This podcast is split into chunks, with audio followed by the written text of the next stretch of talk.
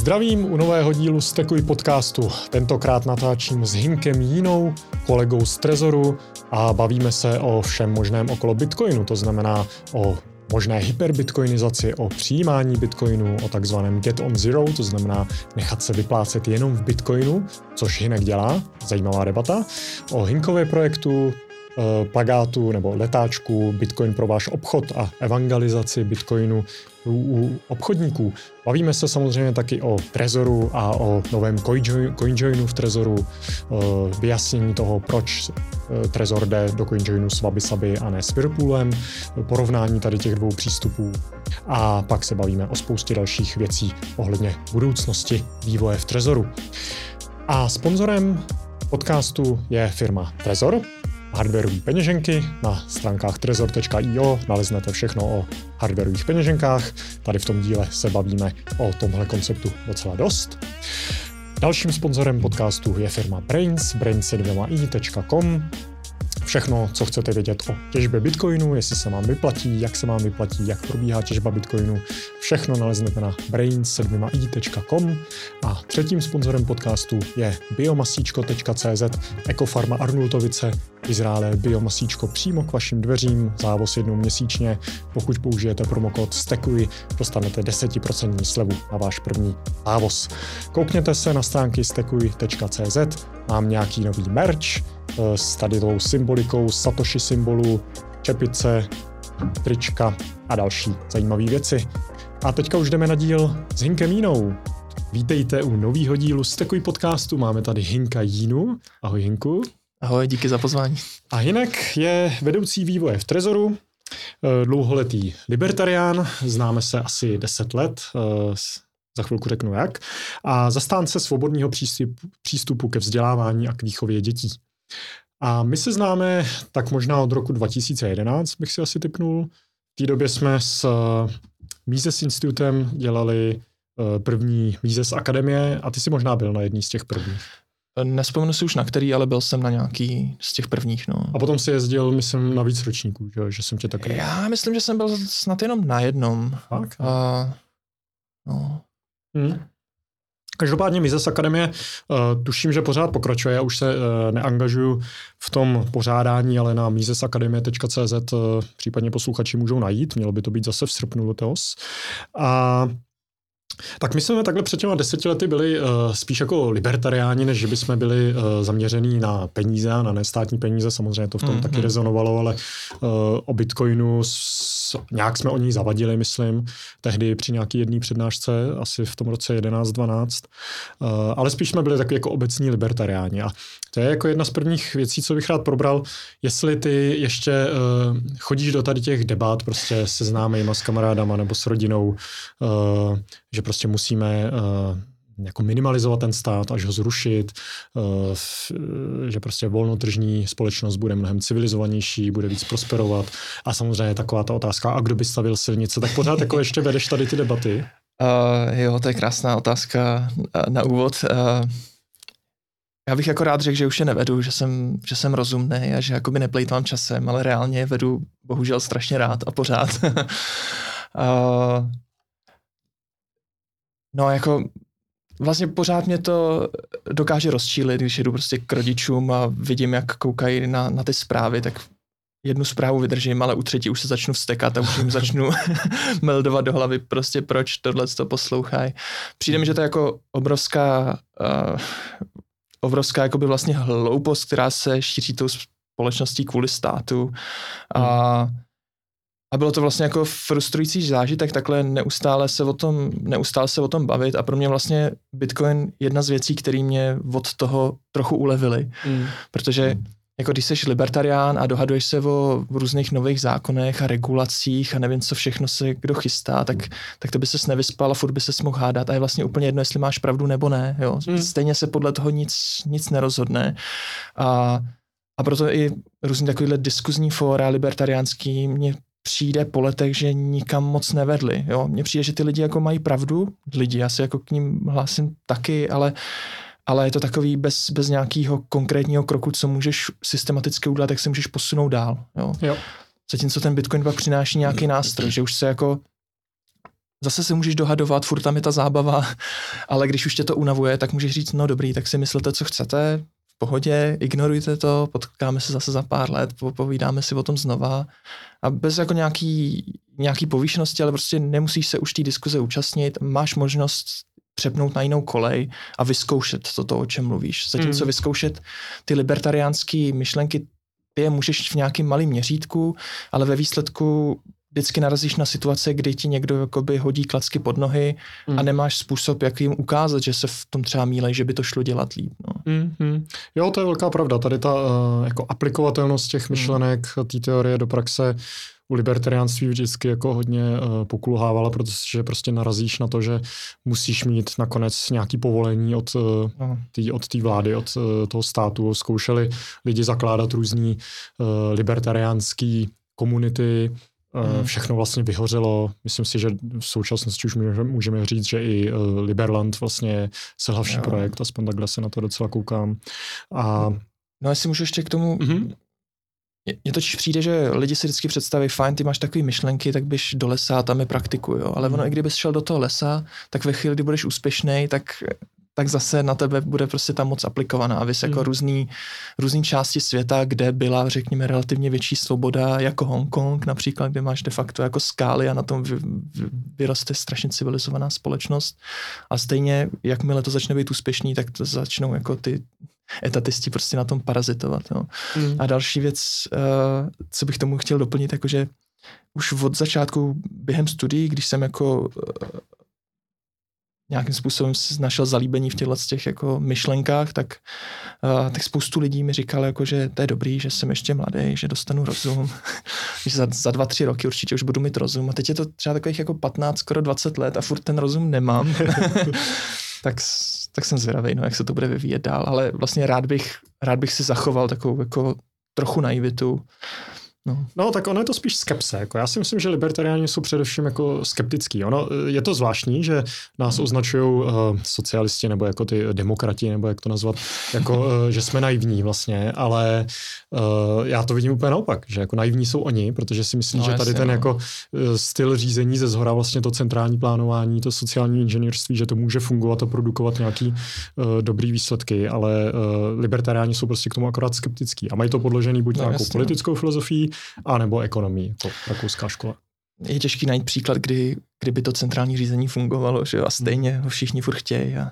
Mm, mm. Je, to, tak... je to smutný. No a pro, proto jsem ale rád, že máme ten Bitcoin, kde Jo. kde nemusíme mít to povolení a můžeme to udělat tak, jak chceme. No, no. no tak uh, Bitcoin. Co, co pro tebe znamená Bitcoin? Vlastně otevřená otázka. Jo. Podle toho, jak si ji vyložíš. Bitcoin je samozřejmě spoustu věcí. Já jsem na tuhle otázku přemýšlel, protože mám pocit, že tím se otvírá skoro jakýkoliv uh, podcast. A Bitcoin je samozřejmě spoustu věcí a pro mě, pro mě jsou nejdůležitější asi dvě. Jedna je ta ekonomická, že věřím tomu, že když budeme co nejvíc lidí používat Bitcoin, tak budeme efektivnější. Prostě my jako společnost se budeme mít líp, budeme mít lepší informace o tom, který zboží je vzácný, který, který naopak, s kterým můžeme relativně plejtvat. A tohle do nějaké míry funguje i s klasickými penězma, ale je tam strašně moc eh, negativních vlivů, který tyhle ty signály roz, uh, zkreslujou mm-hmm. a v Bitcoinu je mnohem těžší je zkreslit. Prostě, aby si je zkreslil, tak musíš níst náklady, čímž je de facto neskresluješ. Mm-hmm. Takže tohle si myslím, že je jako obrovský silný nástroj, který jako zase zní to jako, že to nic není, ale myslím si, že to má obrovský dosah uh, dlouhodobě a že i teď už se to nějakým způsobem projevuje a myslím, že to může relativně rychle se změnit, že to bude mít jako diametrálně jiný rozsah, že je to těžké si to představit. Mm-hmm. Tak jako by si málo kdo si uměl asi představit, co se stane s AI. Mluvilo se o tom 50 let, hmm. nebo možná ještě jako mnohem díl. V posledních letech nějak jako intenzivně a najednou vidí, že de facto ze dne na den to všichni používají, hmm. všichni mají jako reálnou zkušenost s tím, co to je. Já si myslím, že jako s Bitcoinem nás čeká to samé, přestože my tady o tom mluvíme 10 let, nebo nevím jak dlouho, tak stejně jako lidi furt nezažili takový ten aha moment, kdy se jim to prostě přepne a zjistí jako wow, mm. ten Bitcoin je fakt důležitá věc a nedává smysl ho ignorovat, protože to prostě mm, potřebujeme. Já na to navážu, protože to je hrozně uh, jako krásně vyjádřený takový ten hajkovský přístup. Mm. Uh, uh, the use of knowledge in society, Přesně že prostě tak. cenový mechanismus uh, podává nějaký signály a uh, buď je to hm, jako čistý ten signál, je to, nebo je to zaplavený nějakým šumem, jak se do toho vláda nebo stát uh, motá. A já si myslím, že vlastně Bitcoin už v současnosti funguje jako tady ten uh, ukazatel toho čistého signálu a to hlavně uh, ne třeba uh, jako koupím, kupuju si kafe nebo tak, tam jako ti to nic moc jako neřeší, ale u uh, um, trhu s menšíma národníma měnama například. Uh-huh. Uh, protože Bitcoin tím, že je jako globálně obchodovaný, má likviditu úplně všude, uh, je permissionless, uh-huh. prostě stačí tím jenom jako nějaký telefony, tak uh, ty krásně vidíš, pokud nějaká měna je třeba nadhodnocená. Tady to se děje eh, v různých afrických a jihoamerických zemích, že eh, ty vlastně eh, nechceš koukat na oficiální exchange rate nějaký nairy, nějaký prostě hmm, nigerijský hmm. měny, ale pokud chceš zjistit jako tu skutečný exchange rate třeba vůči dolaru, tak jdeš přes Bitcoin. Tak se podíváš, kolik tam stojí Bitcoin a kolik stojí Bitcoin v dolarech a tím zjistíš jo. ten exchange rate. Tady to před pár měsíci právě eh, byla taková zpráva, že v Nigérii má Bitcoin Premium asi 30 nebo 50% ale to nebylo vlastně Premium, to bylo... Uh, Zkreslený rejty prostě. To, to bylo právě tím, že jako Premium to mělo oproti té oficiální rejtě, hmm. ale ta Bitco, ten bitcoinový směný kurz, ten jakoby black market, to je, ta, to je ten skutečný směný kurz a Předtím, než byl Bitcoin, tak bylo těžký možná trošku eh, vědět, jaký je ten black market rate, protože hmm. to se prostě děje někde na ulici a nemáš eh, o tom jako úplně jasnou informaci.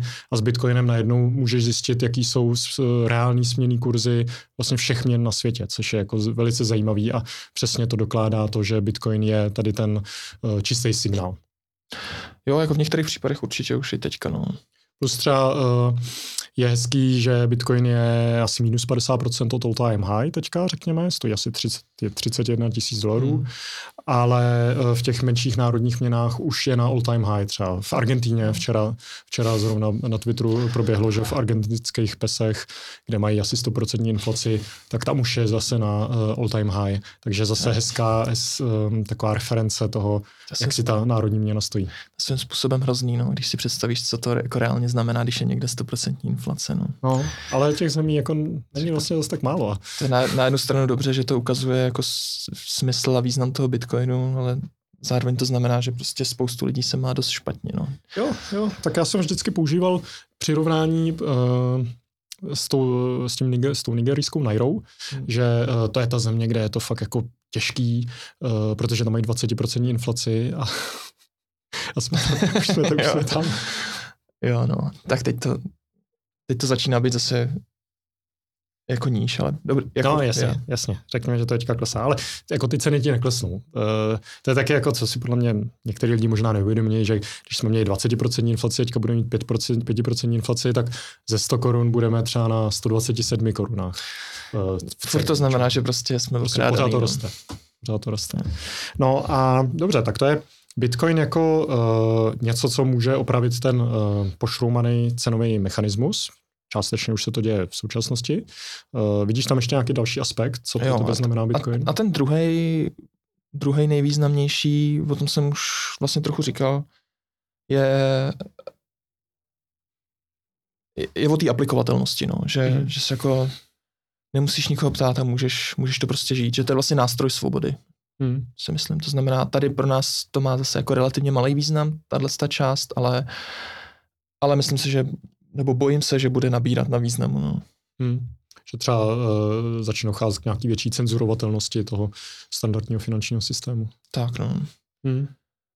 No, jako ne, ne, asi bych nešel, nešel teďka víc do hloubky toho, ale, mm-hmm, ale to, mm-hmm. že se nemusíš nikoho ptát, tak mám pocit, že je tak jako svým způsobem ne, nedoceněný mechanismus, jo, že uh, dneska, když chceš udělat nějaký velký bankovní transfer, což neděláš pravděpodobně zase tak moc často, ale třeba si kupuješ, kupuješ byt nebo něco jiného, tak najednou tě překvapí, jaký s tím můžou být problémy. Do té doby jsi žil přesvědčení, že to jsou tvoje peníze, že máš na účtu a můžeš s nima disponovat mm. a najednou zjistíš, že ti to někdo prostě musí schválit, musí, No, musíš uvádět ty důvody, proč to děláš, no. kde jsi vzal ty peníze. Jasně, no, přitom tam je veškerá tvoje historie, máš všechny faktury prostě a no.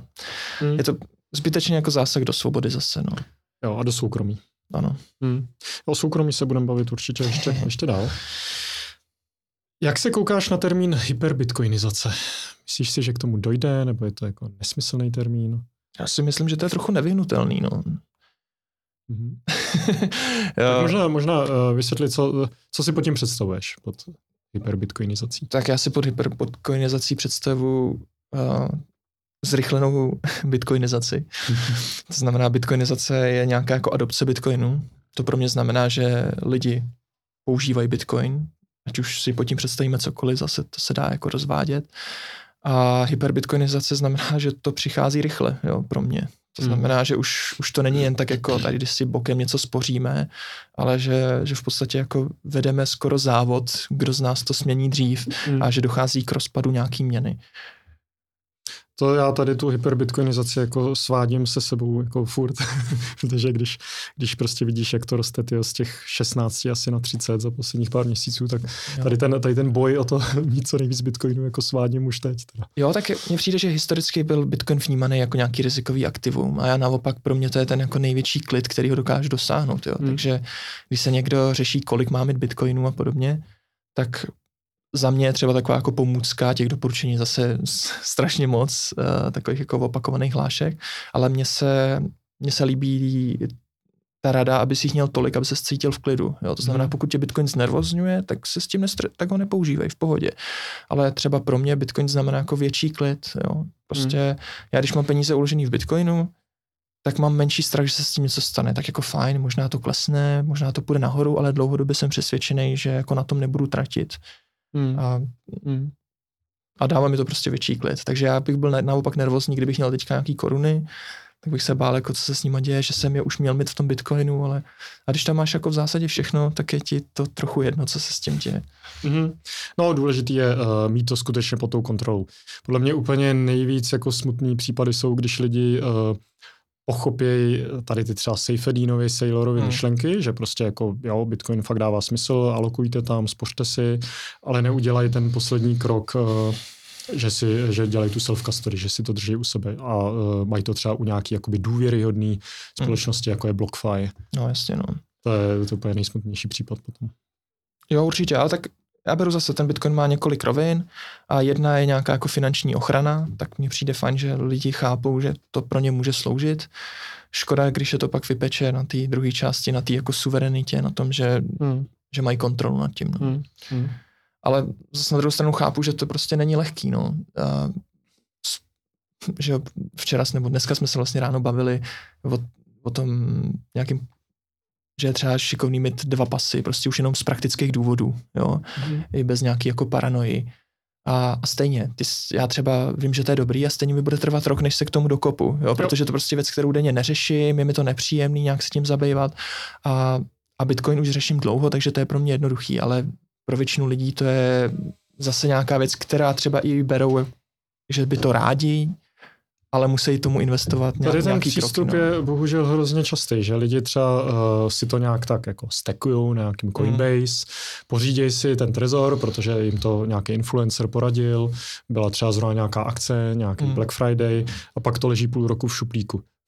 Je, je, to, je to tak, no, ale a nebo, to, prostě, no. to znamená jenom, že máme víc práce, aby, to, aby jsme to udělali líp, aby, aby ty bariéry byly menší, aby se to lidi méně báli, aby, mm Hmm. To samé potom, když už si to teda stáhneš třeba na ten trezor, tak, uh, tak lidi mají zase třeba blok jako převíst si to pod passphrase, když si to nastavíš, tak to musíš celý převádět, protože to je zase nová sada účtů, převíst si to pod Shamira, zase to musíš celý převádět. jako já bych řekl rád, že jsou ty lidi blbí, ale bohužel sám to mám stejně. To, takže... to, to, to nejsou, mě to taky trvalo jako, jako taky dlouho. mi to trvá prostě dlouho, než teda udělám ten krok, i když jako jsem to už několikrát si s tím hrál, tak stejně vidím, jak je to složitý, no.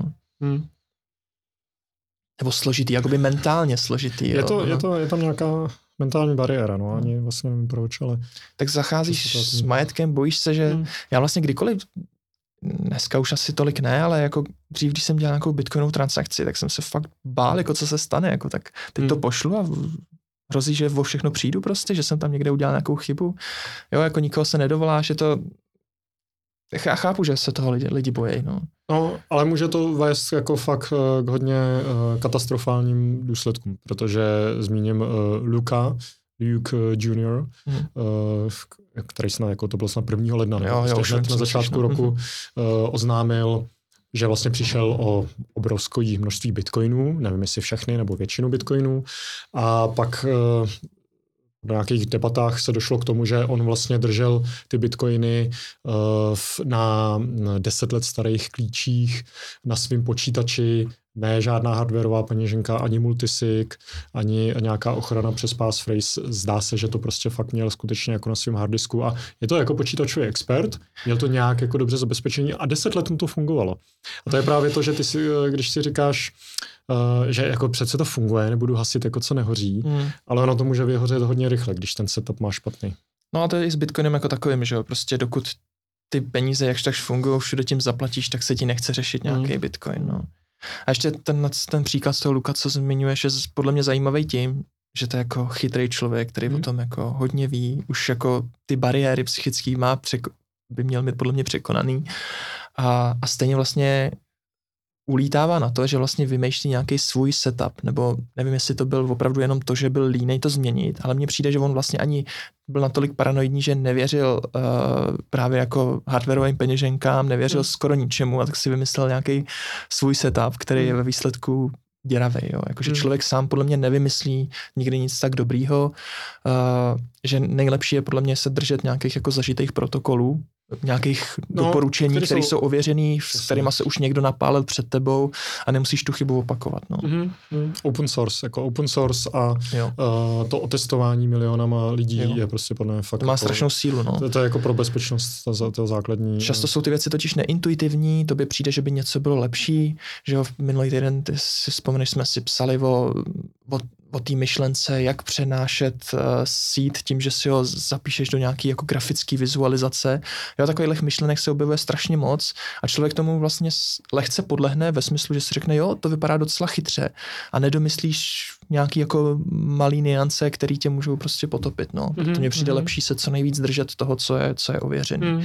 Jo, to zmiňuješ Border Wallets, já to, já to nalinkuju, zajímavý projekt, ale uh, právě nepouštěl bych se do toho, protože uh, je to prostě něco nevyzkoušeného zase a možná si to otestovat, ale jako... Uh, když no, bych... to je podle mě pro nadšence, jako není to zase něco, co by měl dělat člověk no. na první dobrou. Jako když bych uh, musel jít přes hranice s Bitcoinem v hlavě, tak uh, si prostě asi veškerý Bitcoin převedu na 12 slovný sít a zapamatuju si ten sít a členové rodiny si zapamatují úplně to stejný a pak jako tam máš tu redundanci. Pak doufáš, že to dáte dohromady nějak. Dáte to dohromady, velice pravděpodobně. Prostě nechceš to mít složitý v takovéhle situaci. Jo.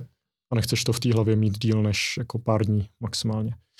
Jo. Uh, ty jsi zmiňoval kolik teda jako vlastně mít toho Bitcoinu a že když máš v Bitcoinu všechno, tak teda eh, nejseš nervózní z toho potom. To je takový ten přístup get on zero, že? který byl docela uh, populární, nebo tak hodně se o něm mluvilo v bull marketu v roce 2021. Pak v bear marketu se zase na Twitteru uh, vysmívali ty lidi jako tady těm get on zeroistům. Uh, Brian Harrington byl docela uh, zajímavý zastánce tady toho přístupu, mm-hmm. asi pořád je. Uh, jak, jak ty se na to díváš? Jako pořád praktikuješ, uh, nebo praktikoval si tady to get on zero? Necháš se vyplácet vyplácet stoprocentně v Bitcoinu? Uh, jo, já se to snažím praktikovat, uh, ale Čili já teď jsem přemýšlel, na co, na co reagovat dřív, tak ano, nechávám se vyplácet stoprocentně v Bitcoinu. To mně přijde, že jako jeden z nejlepších benefitů, co jako v Trezoru, respektive Satoshi Labs máme, že můžeš být placený Bitcoinem, takže ho nemusím někde kupovat na nějakých, nedej bože, burzách. A, ale samozřejmě já beru, že ten Bitcoin má v tomhle smyslu zase jako nějaký uh, tři složky. Jedna je, uh, kde máš úspory, kolik máš jako úspor, řekněme, v Bitcoinu versus korunách nebo v nějakým jiným fiatu, uh, jak moc jsi placený v tom Bitcoinu a jak moc ho utrácíš. Mm. A mně přijde, že to jde tak jako postupně, že člověk nejdřív, nejdřív řeší ty, ty úspory, takže nejdřív nemáš nic, pak dáš to get of zero, že se dostaneš z té nuly a získáš aspoň nějaký bitcoin. A to je něco, co dovede jako málo lidí, co, jak jsme se bavili, že to je nějaká jako psychická bariéra, to je docela těžký udělat. A kdo to zvládne, tak má aspoň nějaký bitcoin. A to, to já osobně považuji za vlastně ten největší úspěch, nejlepší krok, že máš aspoň něco, jo, aspoň hmm. trochu si smočil tu nohu v té vodě. A a pak už mně přijde, že to je jenom logická progrese. Prostě pokud ta tvoje teze je správná, tak v tom budeš nějakým způsobem pokračovat. Jo, možná to bude trvat čtyři roky, nebo nevím jak dlouho, ale buď se ti ty peníze trochu zhodnotějí, nebo zjistíš, že ti je příjemnější toho tam mít víc, tak, to, tak začneš třeba postupně si tam něco ukládat. A já třeba osobně jsem došel k tomu, že pro mě jsem nejvíc v klidu, když mám prakticky všechno v Bitcoinu. Jo. Mm-hmm. Nejsem na tom jakoby životně závislý, prostě když o všechny peníze přijdu, tak věřím, že, jako, že tím život prostě nekončí. Uh, takže jako mě to vlastně zase tak moc nestresuje a přijde mi, že ta mhm. pravděpodobnost nějakého totálního průšvihu je menší, než kdybych to měl prostě v korunách. Mm-hmm. A samozřejmě, že bych mohl hledat nějaký jakoby rozumnější střed asi, ale mně přijde, že to je pak takový jako bliss point, uh, že jednodušší je prostě dát všechno, než přemýšlet, jestli to má být 90 nebo 95% nebo 60. Hmm. Je to pro mě zase jako věc, kterou můžu zahodit, že na tím nepřemýšlím, prostě 100% a je to nejjednodušší. Hmm. Uh, teda nemám to samozřejmě tak dokonale, protože uh, sice příjmy mám jako v Bitcoinu, to mi to velice usnadňuje, takže je pro mě jako jednoduchý nemít žádný koruny, protože, protože ta třetí složka toho utrácení uh, je jako tam Bitcoin nepoužívám prakticky vůbec, přestože bych ho chtěl používat ideálně, absolutně, ale, ale vzhledem k tomu, že nemám nebo nedaří se mi přesvědčit uh, ve svém okolí dostatečné množství obchodníků, aby jako přijímali Bitcoin, tak jako často platím korunama a tudíž i potřebu sehnat nějaký, sehnat nějaký koruny, takže v zásadě jako rodinným příslušníkům hlavně vyměním vždycky nějaký, nějakou část toho platu, který dostanu, tak je vyměním, vyměním za, za koruny, mm-hmm. abych mohl zaplatit daně všechny a, a abych mohl jako nějak, nějak základně žít. Mm. A vlastně to baví Jasně. i v tom smyslu, že uh, mám pocit, že dělám jako tímhle dobrou službu těm jako lidem, lidem kolem sebe. Přál bych si, abych před lety měl něco takového, abych znal někoho, mm. kdo má přístup k tomu Bitcoinu, že třeba těží nebo je v něm placený. Mm, hezky peer-to-peer, bez KYC. No a přijde mi, že to je jako nejlepší, jo? že vím, že ty lidi, který, na kterých mi záleží, takže to právě nemají na nějakých burzách, že nehrozí, že o to tímhle způsobem přijdou. Hmm. A... Jo, to je dobrý. To je dobrý způsob, jak bootstrapovat jako tu svoji komunitu. A tohle mě vlastně i pak motivuje k tomu otravovat lidi s tím, aby přijímali Bitcoin. Jo? Takže, hmm. takže pak, když... musíš nějak žít za něco. No, protože ve výsledku pro mě je jednodušší to zaplatit bitcoinem. Hmm, jo? A je to pro mě méně spekulativní. Jo? Nemusím mít tolik riskový, rizikových korun, který nevím, jak moc se znehodnotí prostě za ten měsíc. Takže můžu mít jakoby tu menší sedlinu. Aktuálně potřebuju sedlinu, já nevím, prostě třeba 20-30 tisíc, abych nějak jako během toho měsíce poplatil všechno, co kde potřebuju. Hmm.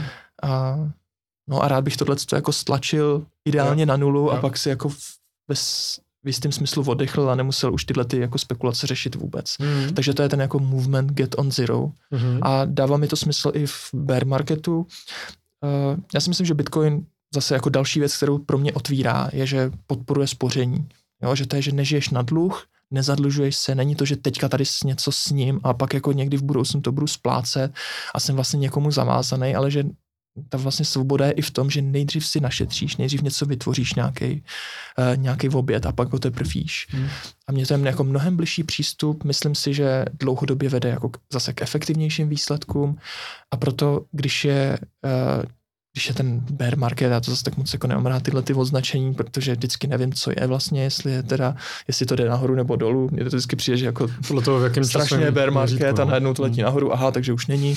Uh, a, ale co jsem tím chtěl říct, že i když to padá, ta cena Bitcoinu, tak mě to je svým způsobem jedno, protože tím, že jsem placený v Bitcoinu a za ten měsíc neprojím víc, než jako vydělám, že to je v nejhorším případě šul nul, ale většinou se snažím jako i něco ušetřit, tak je mi to vlastně trochu jedno. Mm.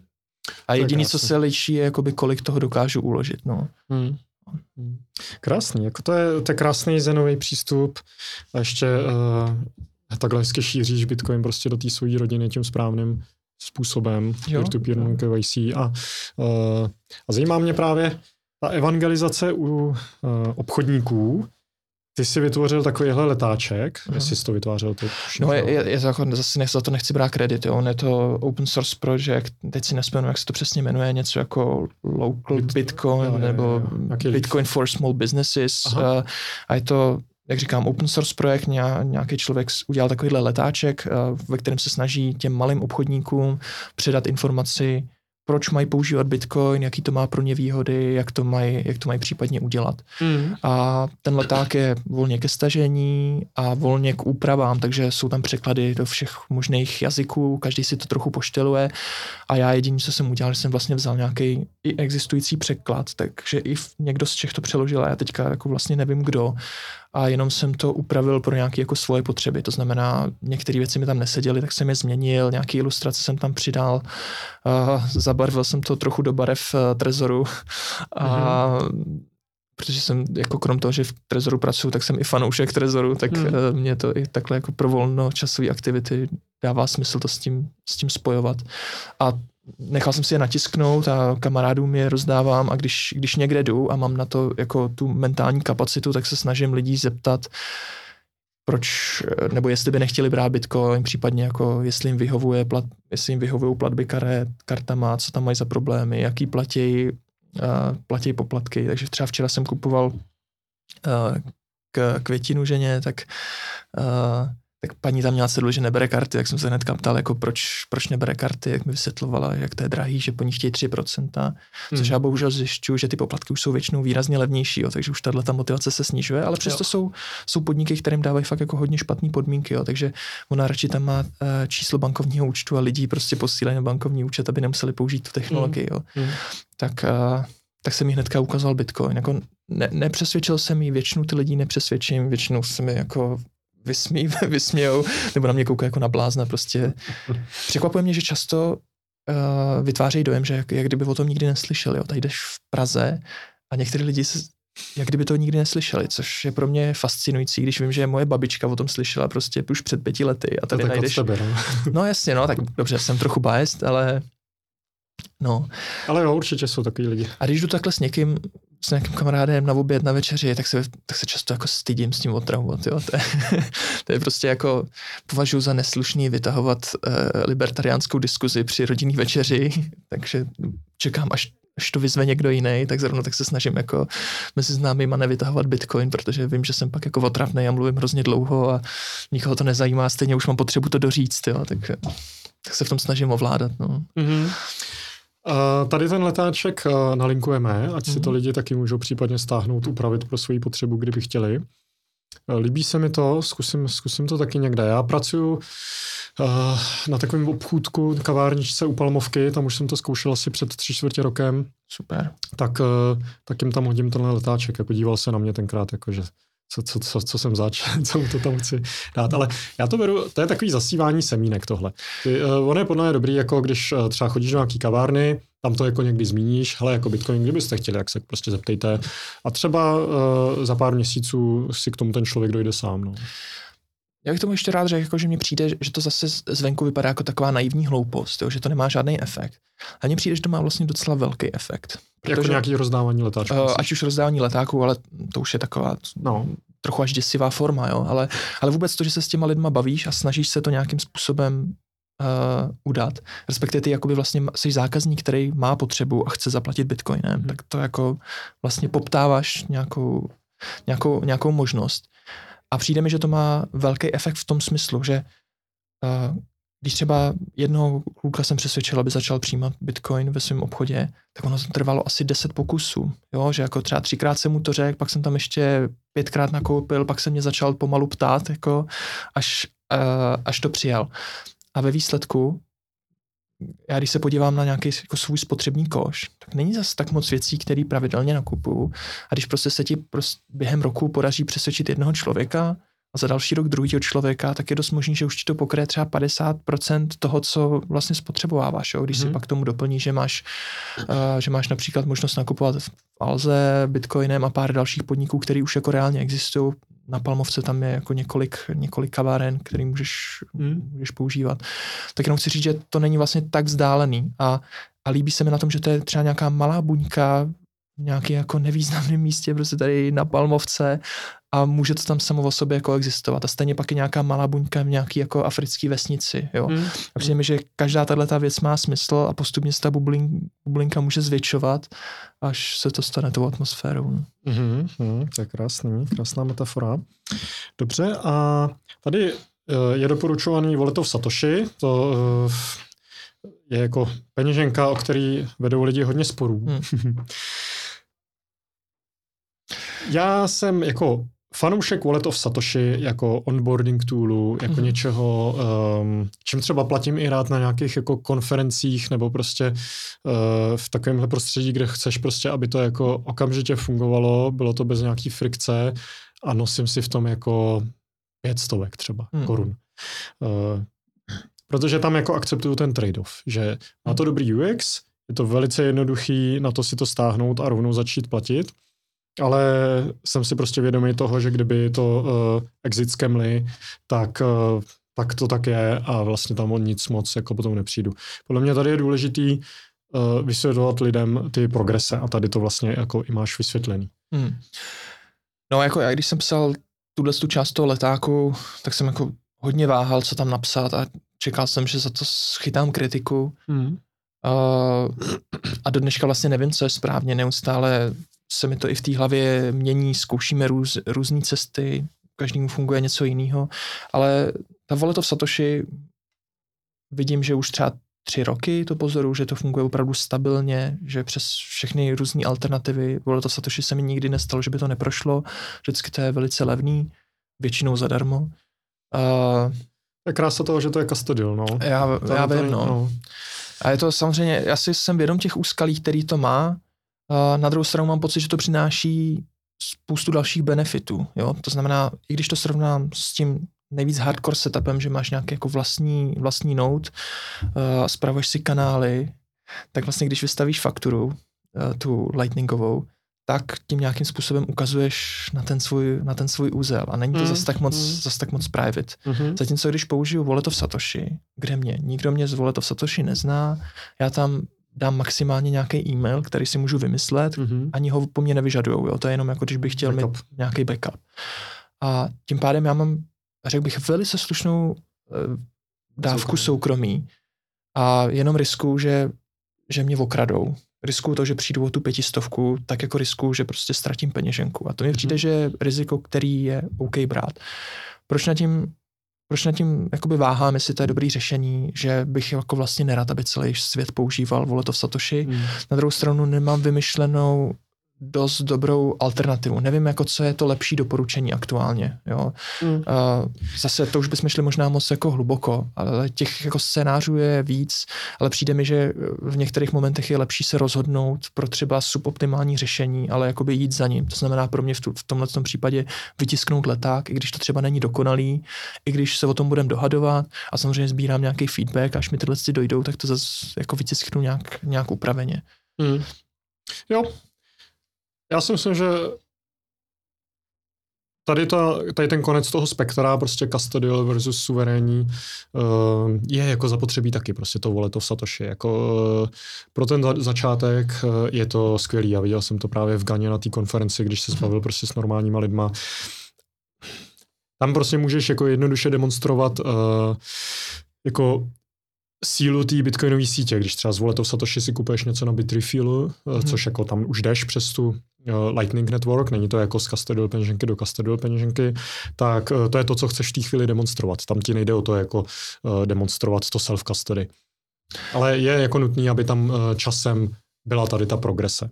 No, já prostě nevím, kam ten ekosystém se bude vyvíjet. Jo, před pár mm. lety jsme považovali za důležitý, aby mohl kdokoliv těžit. Dneska nám přijde normální, že nikdo netěží, nebo jako mm. nikdo z, mm. z obyčejných lidí, řekněme, netěží. Jo. A zrovna tak teďka jako furt držíme tu myšlenku, že chceme, aby všichni měli to v self-custody. A já si myslím, že to dlouhodobě neudržíme, aniž bychom změnili ten bitcoinový protokol. A, a nemyslím si, že ho v tomhle smyslu budeme měnit. A takže si to myslím, že bude potřeba vymyslet nějaký jako jiný scénáře. Mhm. Například mm-hmm uh, že budeš moct jednoduše přecházet mezi těma custodial řešení, že třeba to bude jako zase nějaký interface uh, na vrchu a ty nebudeš ani vědět třeba kolikrát u koho všeho to máš. Takový hmm. jakoby hmm. Jo, automatický jo. rany na banku a nevím, jo. těch scénářů je víc, asi nebudem zabíhat. No. Ono bude eh, těžký mít self-custody u nižších částek, jako jak na on-chainu, tak na Lightningu eh, vždycky seš limitovaný tou velikostí UTXO a když bude prostě Bitcoin za milion dolarů, tak uh, UTXO o velikosti jednoho milionu Satoshi, no. což je takový podle mě zdravý minimum. No, taky to tak beru. No. Tak uh, bude kolik? Uh, No, bude to hodně peněz prostě. Být to, no. Bude to hodně peněz a pro hodně lidí to bude jako nedostupný, jako hodně peněz. Takže budeš muset mít nějaký hybridní modely. A ty, ty jako automatický rany na banku, to mi přijde jako skvělý, jak říkáš. Prostě uh, nebudeš jenom ve vole to v Satoshi, ale budeš prostě v nějakých jako deseti těch poskytovatelech a třeba se to tam bude i nějak jako mezi sebou přelejvat a tím testovat vlastně ty rezervy. Jo, ta nějaká hypotéza, já jsem o ní ještě ani moc nečet, ne, nevím, jak moc je probádaná, ale další možnosti, které bych řekl, že jsou víc probádaný, je třeba že máš nějaký skupiny lidí, ať už je v právě to spravuješ třeba v rodině nebo nějakým kamarádům, uh, a ne, nebo potom z toho trochu odvozený Fedimint a tak dále. Hmm. No. Jo. Cashu. Hmm. Jo, jo. Cashu, to je, to je taky něco jako Fedimint, jo? Jo, jo. To je v podstatě, já upřímně nevím, jaké je, jaký je mezi tím přesně rozdíl, jestli to je jenom jako rozšíření na, na Bits. Uh, používá to taky jako stejnou technologii, to znamená ty Showmint uh, token. Mint. Mm-hmm. No, no. A v, v principu to znamená, že používáš nout někoho jiného, ale ten člověk neví, co, co tam děláš. Mm. Takže ti to dává privacy, ale pořád, pořád podle mě nemáme nástroj, jak ty jakožto ten věřitel, to znamená někdo, kdo si ukládá peníze u nějaký banky, jak mít záruku, že tě ta banka neobere. Mm. No. Vlastně jo. furt je jediná možnost, že jsi sám ta banka. No. Mm-hmm. Ale u Bitcoinu um, Máš jako mnohem jednodušší uh, čekovat ty rezervy, jo, dělat jo. ty rany na banku. To nic nemění na tom, že Bitcoin je nekonečně lepší, ale, ale má prostě svoje jako věci, které nejsou ještě podle mě dostatečně dobře vyřešený a to možná některé nikdy nebudou. Jako furt je tam tolik věcí, co zlepšovat, že, že mě mrzí, že tolik lidí jako věnuje, věnuje energii jiným projektům, když tenhle ten je jako tak kruciální. No určitě. Tak eh, letáče každopádně nalinkuju.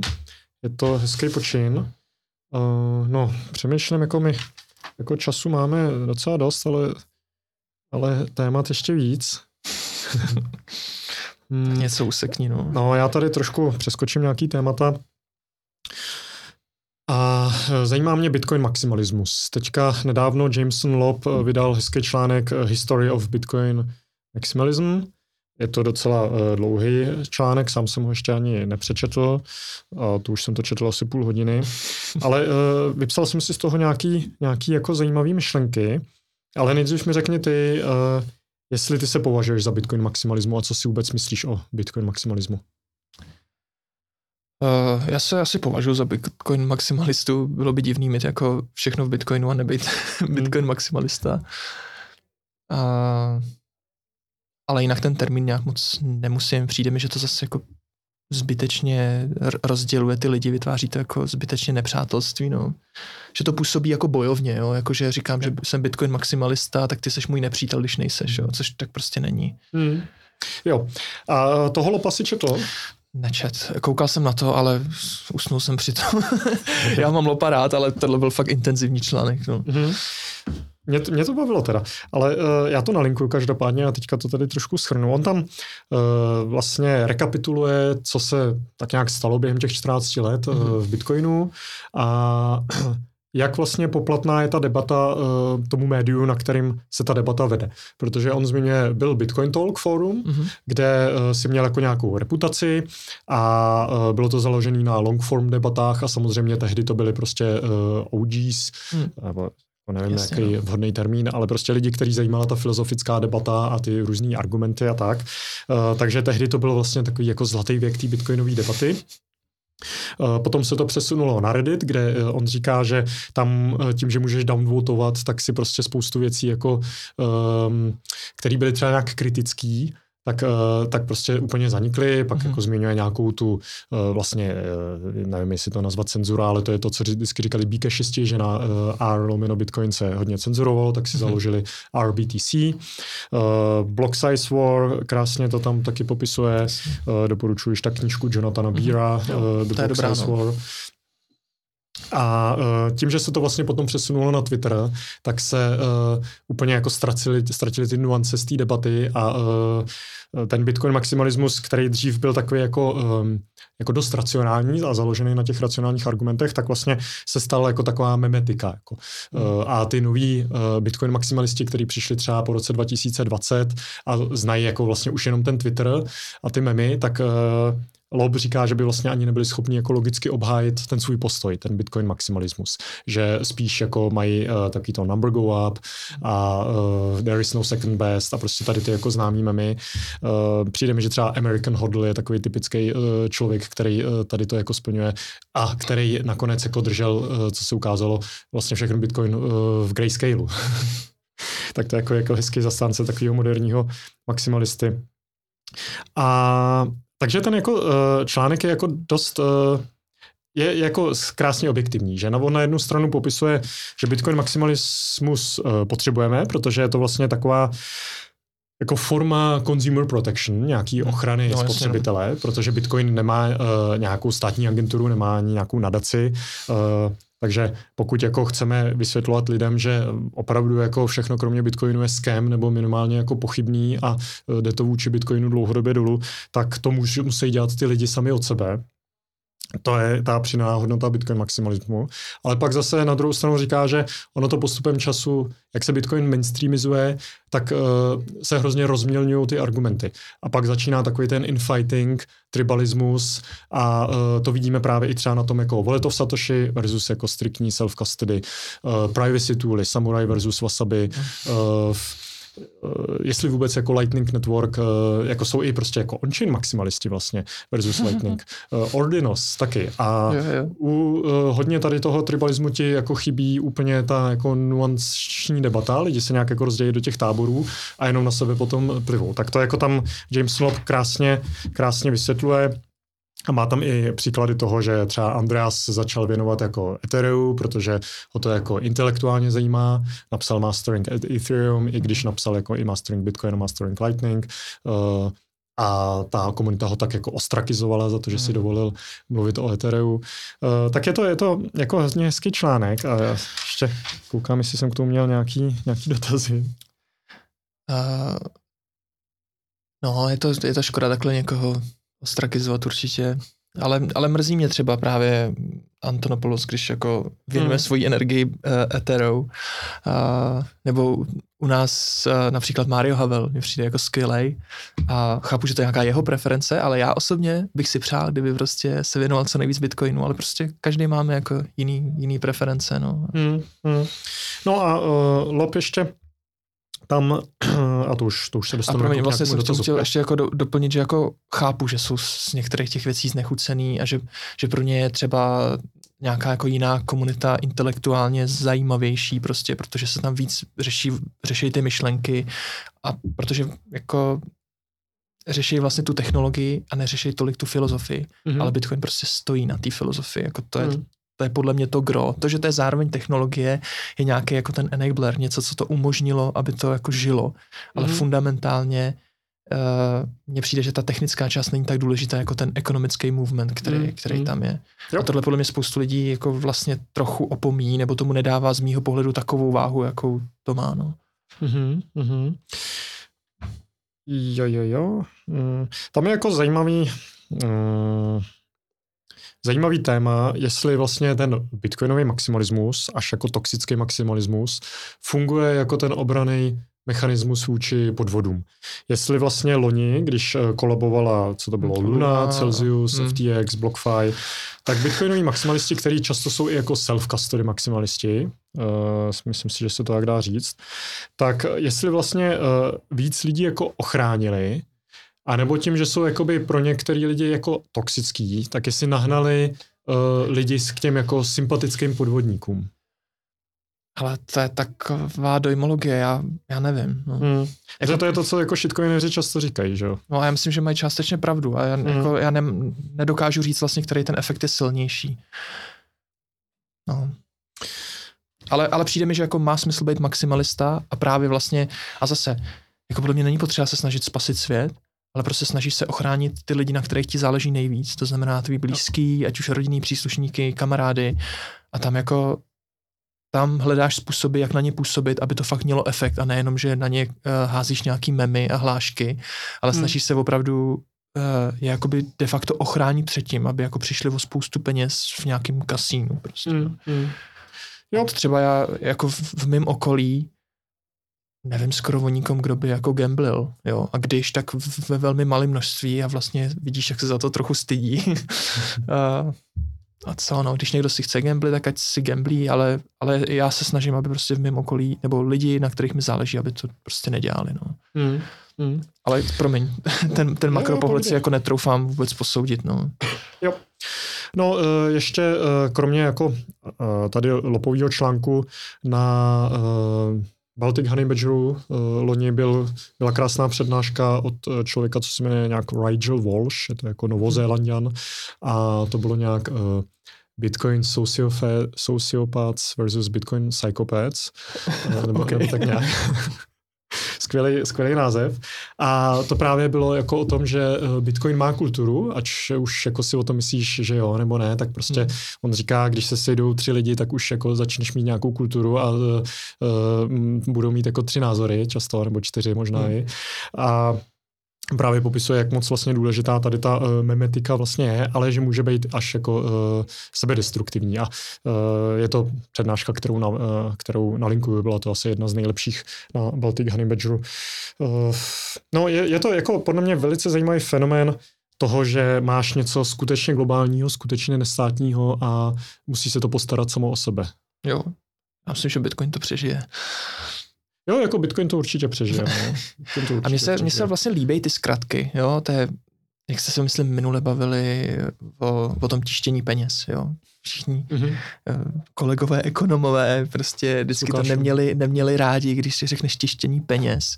A vlastně po zase nějakých 10-15 letech už je to normální říkat tištění peněz. I když mm. víme, že terminologicky to není správně, mm. jo, jako na ekonomce by, jsme se o tom hádali, že jo, jako jestli to je tištění peněz nebo není. A dobře, tak účetně to teda není tištění peněz, ale reálně ta zkratka je vlastně po, velice dobře popisuje tu realitu. No. Mm. Takže sice není přesná, a lidi lidi, kteří budou říkat, že eh, centrální banky tisknou peníze, tak vlastně nemají pravdu a pravděpodobně nikdy nepochopí, jak to techni- jako účetně funguje na pozadí, ale mně přijde, že to nevadí, že ta mm. jako skutečná message je pravdivá. Mm-hmm, mm-hmm. Jo, to je uh, právě otázka, jestli se ti těma mama jako destiluje nějaká jako základní pravda. Uh, a třeba ten Walsh říká, že vlastně jo. Mm. Lob uh, s tím jako začíná mít trošku problém. Jestli třeba uh, říkat, že všechno kromě Bitcoinu je scam. Mm, to, uh, to mě přijde zbytečně odvážný. Ale jako ono je to na 99% opravdu pravda. No jo, no, ale jako nějaký jako... zkratky uděláš, to určitě, když to takhle jako vydestiluješ do... Jako, že jsme takový individualisti, tak jako nerad bych sejmul hmm. všechny a tam nějaký jako nevinnýho člověka, prostě hmm. Mně přijde, že... Ale on to nemusí být ještě eh, jako záměrný skem, to je jako, uh, Lopta no, má krásnou větu, kterou jsem dával na Twitteru, že skem může znamenat to, že ty si obelhal sám sebe, že hmm. si prostě myslíš, že děláš na něčem jako smysluplným. Uh, třeba si myslím, že Monero tady to docela splňuje. To není jako rozhodně záměrný skem, ale tím, že to nemůže dlouhodobě vyhrát vůči Bitcoinu jako tu konvergenci k jednomu peněžnímu standardu, tak to vlastně určitým způsobem skem je. Já s tebou souhlasím, ale přijde mi, že ten použití slova skem na to není hmm. úplně jako vhodný, že to právě působí jako, že oni říkáme, že jsou podvodníci. A Jasně to podle mě oni jako nejsou podvodníci. A obecně mi přijde dobrý ty, ty lidi vnímat zase ve dvou rovinách. Jednak jako předpokládám, že seš hodný člověk, prostě, že se mě mhm. nesnažíš zničit. Jasně. Ale zároveň se připravu na to, co kdybys mě chtěl zničit. Jo? A, a to znamená, když se bavím s člověkem, který pracuje na Ethereu, tak ne, že by mi to nějak jako super šlo, ale jako snažím se to vnímat tak, že oni jako nesnaží se nás podělat, nesnaží se nás zničit a, hmm. a podvíst všechny lidi. Přijde mi, že i většina těch lidí, který vidí, tak jsou často fakt jako zapálený, věří tomu, že dělá něco dobrýho. A to, že z mýho pohledu to je třeba blbost, je zase jako jenom nějaký můj soud a věřím, že čas ukáže, kdo má hmm. pravdu. Hmm. A jako netroufám si říct, že pojďme prostě teoreticky zakázat Ethereum a ti lidi neplejtvají časem, to prostě ne, jako já, se nej, já se můžu mílit, moc krát jsem se mýlil, uh, já třeba jsem jako, třeba v roce 2017 jsem trochu zanevřel na Bitcoin, ne jako úplně, ale v podstatě mně přišlo, že taky jako větší naděje je v nějakých jako jiných, jiných projektech, že ten Bitcoin je pomalej a bla, bla, bla. Tím si prošel asi kde kdo. Mm-hmm.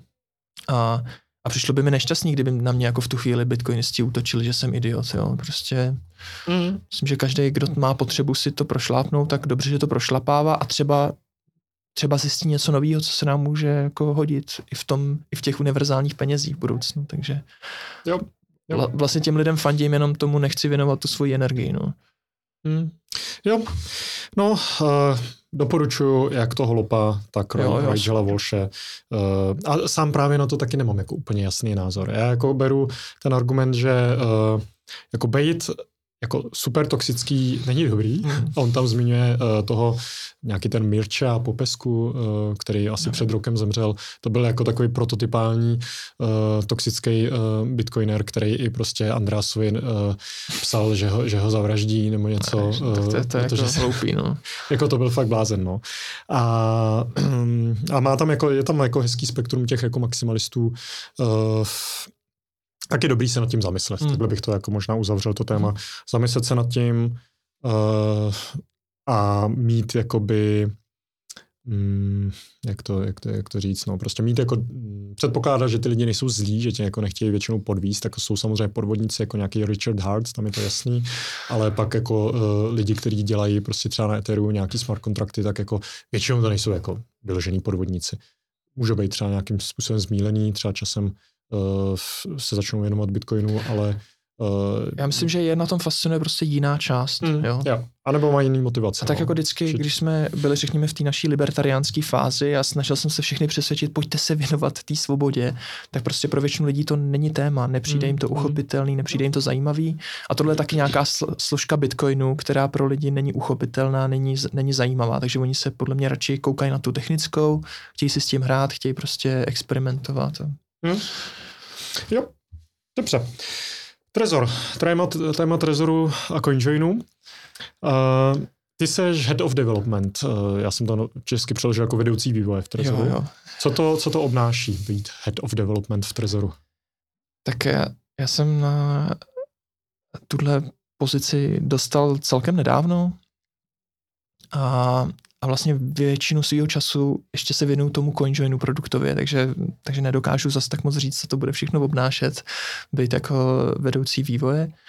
Ale já si pod tím představu, že máme prostě v Trezoru několik, několik produktů, že není to jenom, jenom Trezor jako takový, ale je to například i, i Svita, prostě aplikace na ovládá, ovládání toho Trezoru.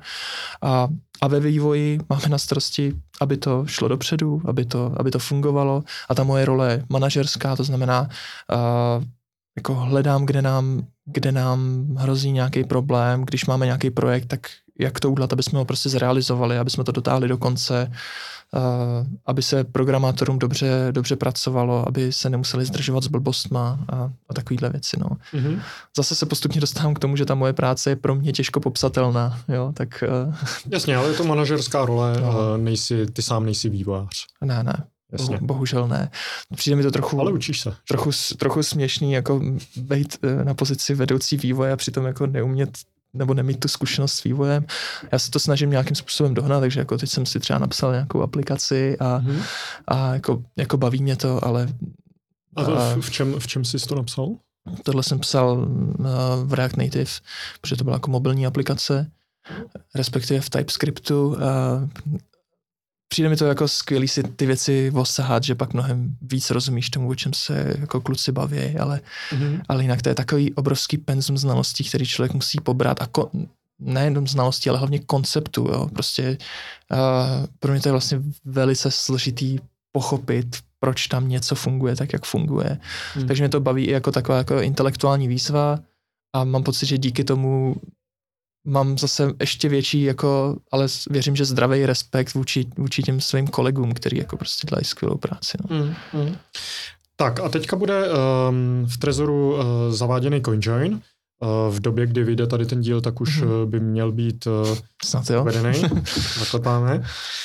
A uh, pojďme to vzít jako od základu. Bitcoin a soukromí. Proč, uh, nebo jaký mm, aspekty co se týče soukromí, má Bitcoin. Proč by lidi měli přemýšlet o soukromí? Tak, uh, no, s tím soukromím to je těžký. já, já sám ho třeba řeším až v nějakým 50. kroku. Jo. Přijde mi, že to je jak nějaký pojištění, stejně jako ten Bitcoin. Pro spoustu lidí to není priorita, dokud není pozdě. Hmm. A, takže je podle mě těžký se přepnout do toho mindsetu, že si to soukromí chráníš a, a že to řešíš. A jsou projekty, jako si zmiňoval Monero, že jo, který mají to soukromí jako nejvyšší metu a ne, hmm. neřeší třeba tolik ten, ten ekonomický fundament, to znamená nevadím, že mají jako nekonečnou inflaci například. A, a a u Bitcoinu jsou ty váhy nastaveny jinak, to znamená, tam se dává podle mě na nejvyšší stupeň to, aby to ekonomicky fungovalo, aby ty základní incentivy byly dobře nastavené, aby bylo jasné, že tam nikdo nepodvádí.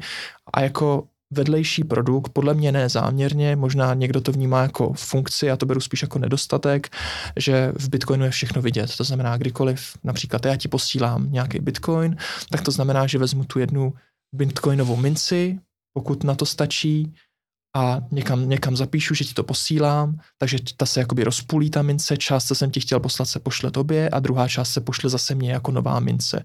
To je nějaký objem dat, který se zapíše do toho timechainu. Blockchainu, no dobře. A a teďka tohle kdokoliv, kdokoliv se na to může podívat. Díky tomu hmm. snadno poznáme, že těch bitcoinů je tolik, kolik si myslíme, že tam nikdo nepodvádí, že tam není žádná dvojitá utrata, že tam prostě žádný centrální bankéři se nerozjíždějí, že to je prostě poctivý peníze. Hmm. A to mi přijde, že je strašně důležitý. Nicméně znamená to teda ten vedlejší efekt, že, že tam není, není soukromí. Uh, ono v nějaký míře je, protože ty nevíš, nebo nikdo neví, že to číslo je moje, pokud jsem si to nekupoval na burze. Ale například už tím, že ti to posílám, tak ty víš, že jsem ti to posílal já. A tudíž víš, že na začátku jsem měl nějakou tu minci. A ta mince může být teoreticky hodně velká, jo, a tím už, tím už prozrazuju, že mám vlastně hodně peněz. Mm.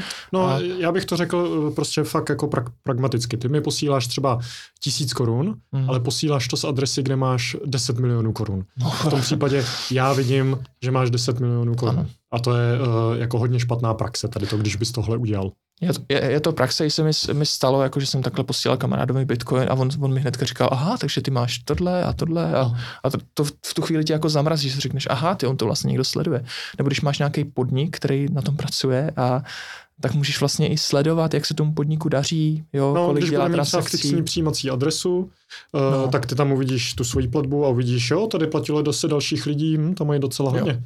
A jako fixní adresy se dneska už moc nepoužívají, ale je to prostě, člověk je tam polonahej, no. Tak.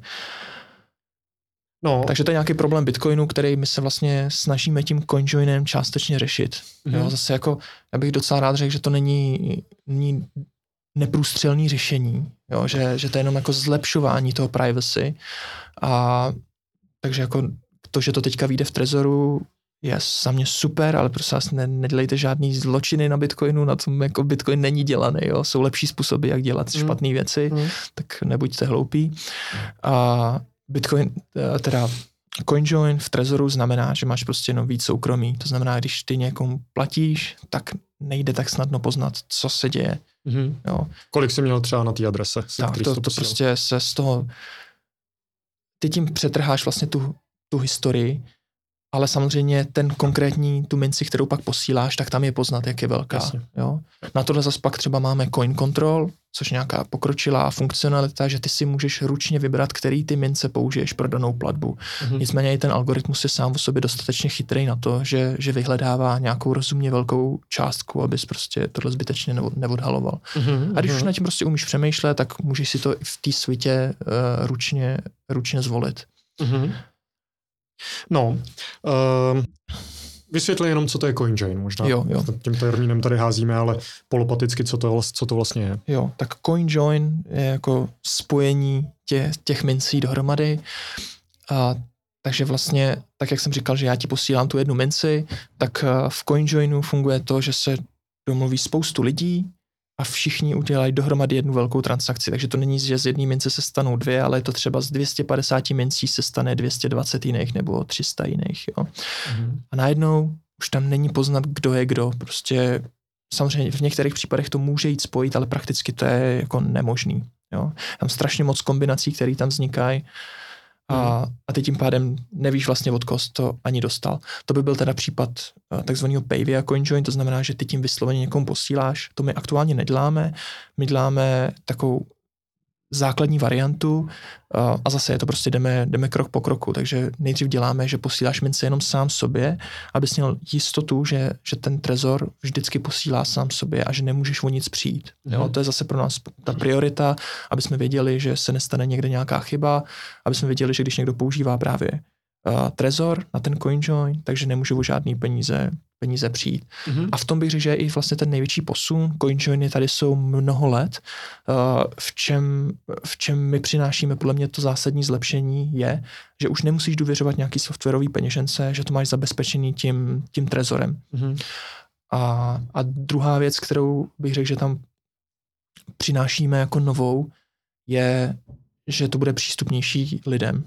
Jo, Wasabi Wallet používá taky poměrně hodně lidí, nicméně uh, věřím, že my máme ambici být prostě víc mainstreamový a umožnit to používat komukoliv, nedělat z toho právě nějakou jako shady věc, mm. ale prostě běžný practice, že když chceš mi to své soukromí, tak si to nahraješ na dedikovaný účet. Jo, to znamená, když, když tě to nezajímá nebo se toho bojíš, tak o tom nemusíš ani vědět. Ono to i v té první verzi budeme mít poměrně schovaný, takže když bys to chtěl používat, tak si budeš muset přidat nový účet, vybrat si vysloveně, že chceš CoinJoin.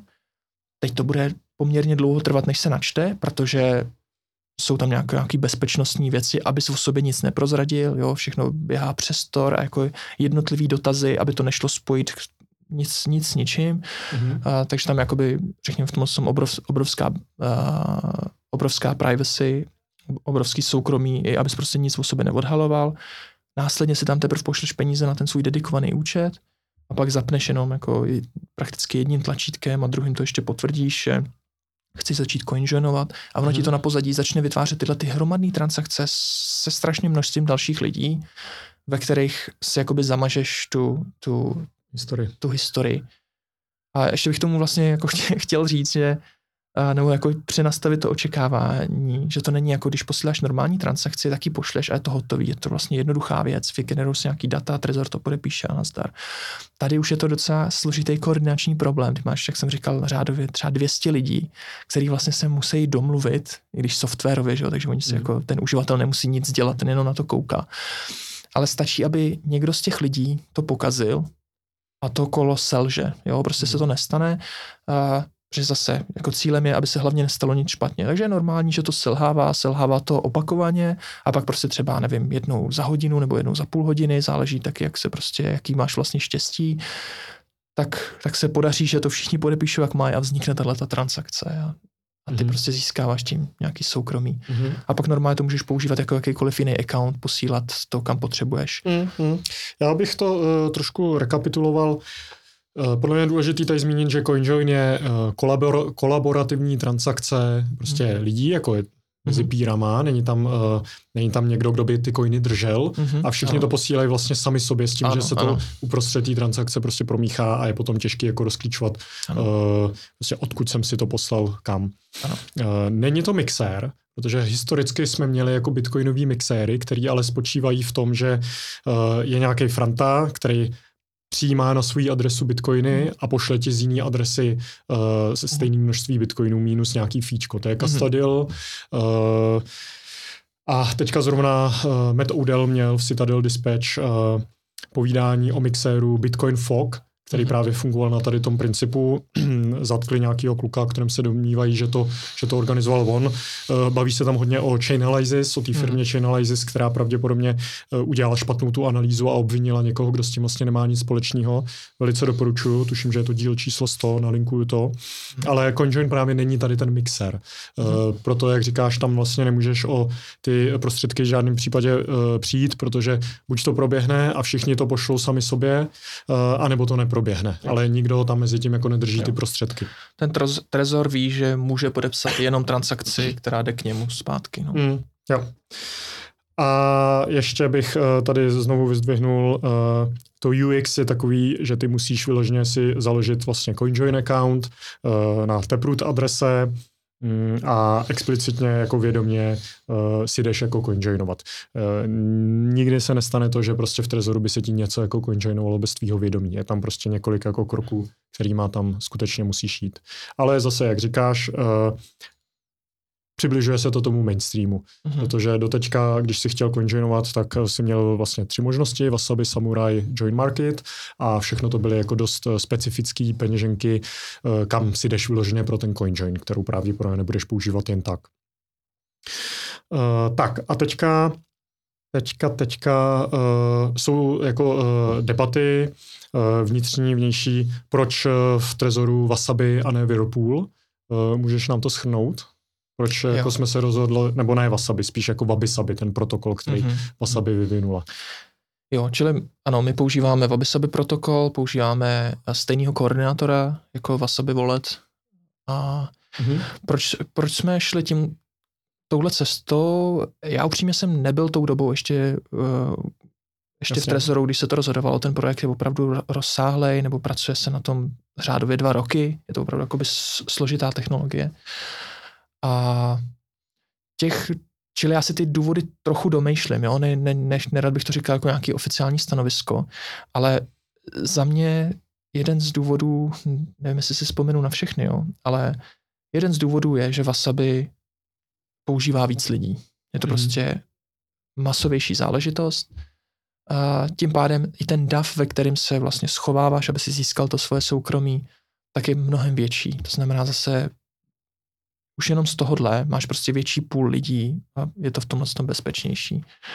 Uh, pak tam jsou jako nějaký, nějaký problémy, do kterých nevím, jestli jako šťouchat nebo jak, jak moc. Hmm, hmm. Uh, ale no, asi jo. A pojď, pojď. uh,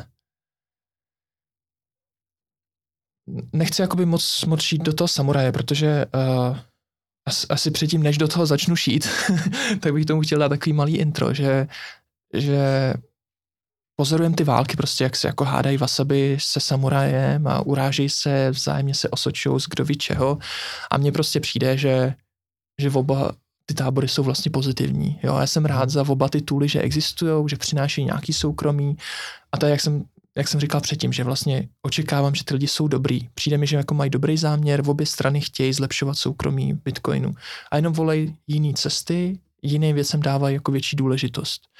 A a zároveň pro mě je pak důležitý, aby i kdyby měli nějaký agenty v, mezi svýma programátorama nebo nevím, nevím kde, tak aby mě to jako uživateli mohlo být jedno. Mm-hmm. Což v některých případech mi to může být jedno, v některých případech mi to nemůže být jedno, protože to má na to dopad. A, a v tomhle je podle mě další jako rozdíl mezi Wasabi a Samurajem, že u Wasabi, i kdyby tam uh, coinjoinovali nějaký vládní agentury nebo nevím co, tak oni musí níst náklady toho, že tam jsou. Jo? Musí prostě za každý to kolo ve Wasabi musíš platit. Mm. Sice neplatí žádný service fee, jakoby poplatek za tu službu, ale platí za každou tu transakci, v který se účastníš, tak platíš tu část dat, která mm. se tam zapisuje. Mining to mining fee prostě ty platíš. To znamená, když bys tam chtěl být jenom jako parazit, který prostě analyzuje, a vlastně očkrabává, zmenšuje tu reálnou množinu lidí, kteří se tam schovávají. Jo, když jdeš prostě do baru a tam je 20 agentů a ty seš jediný, kdo není, tak vlastně ty agenti všichni vědí, kdo seš, kdo seš ty. Mm, jo. A, a problém je, že ten, u Wasabi taky nemáme jistotu, ale ty pravděpodobnosti jsou mnohem, mnohem líp nakloněný k tomu, že v těch 250 inputech, že i kdyby tam, jakoby získat tam nějakou majoritu je prostě strašně drahý. Hmm. Zatímco v případě toho Whirlpoolu. Mně, mně to přijde mnohem riskantnější, já vím, že kluci by se mnou jako nesouhlasili, ale prostě ten standardní uh, jejich CoinJoin se skládá z pěti, z pěti inputů, jde na pět outputů. Mimochodem, takže máš pevně daný denominace, který se dělají, jsou to jako zase nějaký, nějaký varianty, hmm. ale přijde mi, že teď se trochu rozvětvím, ale že uživatelsky to je poměrně kom, komplikace, jakoby jak, jak s tím pracovat. Mají tam nějaké jako premixy, postmixy a uživatelsky je těžší to udělat jednoduše, aby, aby to bylo prostě seamless. Mm-hmm. Nicméně teď jsem uh, cílil k jiné věci, že uh, oni teda mixují vždycky z, z pěti vstupů jdou na, na pět výstupů a za mě je problém, že nevíš, kolik tam je, kolik tam je vlastně jako čestných lidí a kolik jsou nějaký lidi, co, co to sledujou.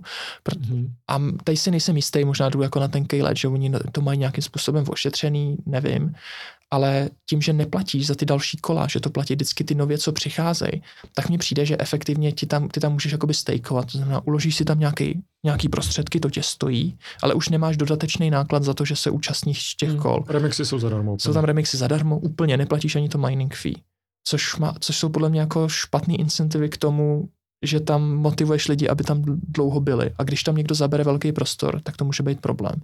Mm-hmm. A nicméně jako větší to, čili tohle to považuji za jako dobrý důvod, proč jít spíš tou cestou wasabi. A ještě další důvod, proč jít za mě tou cestou wasabi je, uh, že si myslím, že jak jsem mluvil o tom UX, že to je jako líp, líp uživatelsky přívětivý, tak si myslím, že to má lepší užití do budoucna. Jo, ve chvíli, kdyby jsme za mě jako není cíl míchat sám se sebou, ale dostat se k tomu, že když už dám nějakou on-chain transakci, tak ji rovnou zabalím do nějakých dalších transakcí. A nejenom, abych si to promíchal, ale i abych zmenšil poplatek, abych prostě, aby mě to nestálo tolik, prostě abych hmm. efektivněji využíval ten prostor. A to, to s tím Wasabi, pro, Wasabi protokolem je tam jako vlastně nakročený. Stačí, aby, ten, aby někdo udělal koordinátora, hmm. který hmm. tohle to bude nabízet. Jo? Nebo ono vlastně jako bys mohl udělat implementaci, která která to bude dělat i na tom aktuálním. Jo. Tam myslím, že není vynucovaný ty, uh, ty standard, nejsou vynucovaný ty standardní denominace. Můžeš tam prostě, mohl bys tam udělat pavy a conjun, když, když bys chtěl. Mm-hmm. No. A ještě ty block filtry, to, to jsou nepoznamenaný. Jestli je to taky jako faktor?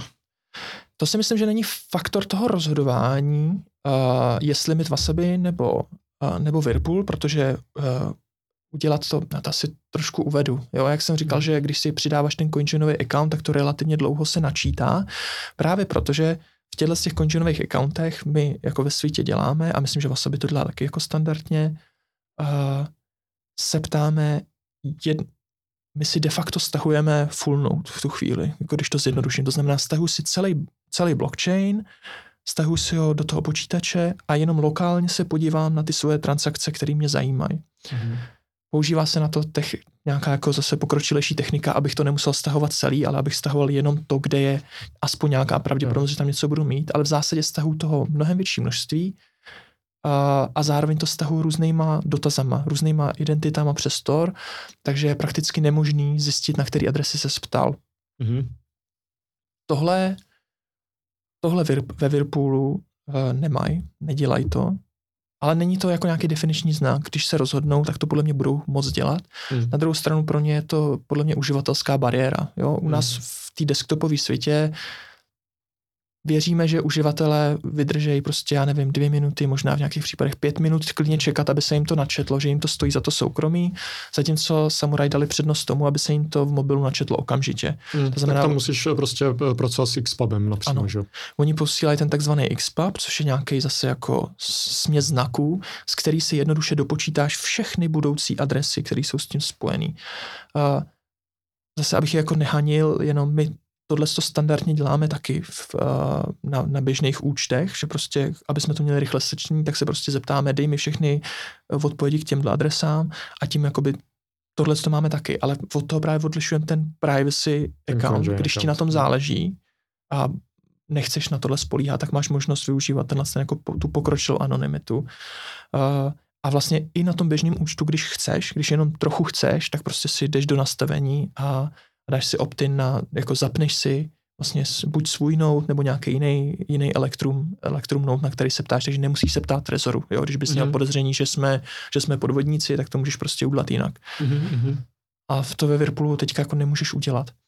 A oni na to, uh, teda ten full node můžeš, oni mají, že jo, mají to dojo, mají prostě jako krásný řešení, řešení full nodeu a když to používáš s full nodem, tak se to jeví, že to je bezpečný. Nicméně, uh, zase je to o té o té množině lidí, kteří to používají. To znamená, když ty budeš jediný člověk, který používá ten full note, tak sice nevyzrazuješ ty dotazy, na který se ptáš, ale reálně ty uh, vlastně všichni ostatní tam jsou vyzrazený, takže, hmm. takže ty vlastně tu privacy taky nemáš, i když to vypadá, že jo. Hmm. A já nevím, jaký jsou jako statistiky, kolik lidí má full note, ale u Whirlpoolu. U Whirlpoolu. Hmm.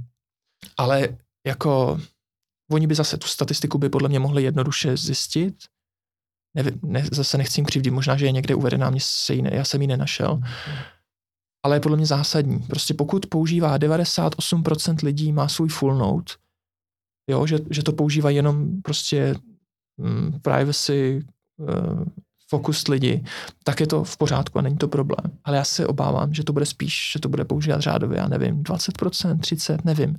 A to už znamená, že to je vlastně velice nebezpečný. To už znamená, že na těch jejich serverech tečou, tečou tyhle ty data a, a vlastně ta, ta privacy je výrazně horší. Mm. A jinými slovy, i kdybychom se teďka do tohohle CoinJoinu my připojili jako Trezor, tak tím tak tím ty naši uživatelé, přestože uděláme skvělý tady uh, stahování přes ty block filtry, tak stejně oni budou tam napůl nahý mezi těma ostatníma uživatelema. Mm-hmm.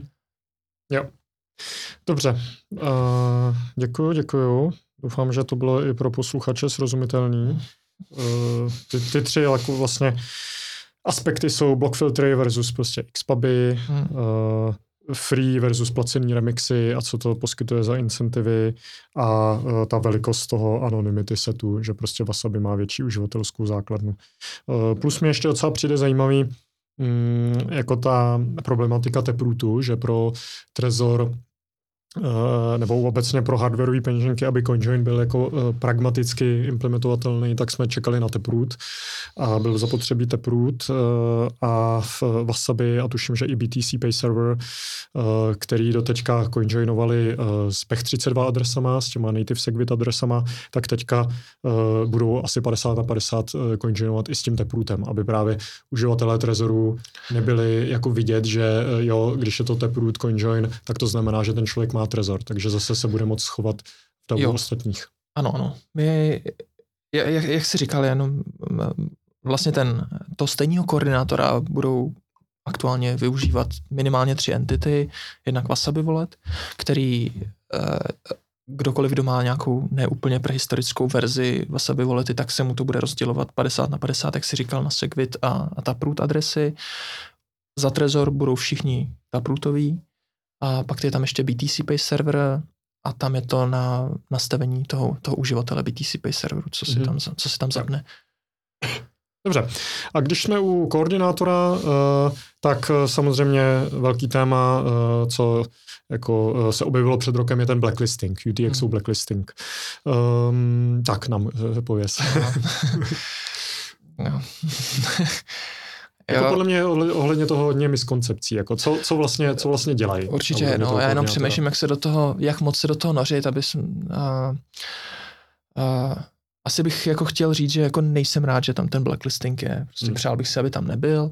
Na druhou stranu jsou naopak lidi, kteří to považují za výhodu, že vědí, že tam nebudou nějaký jakoby pochyb, pochybný pochybný lidi, lidi coinjoinovat. Takže pro někoho to je naopak dobrá služba.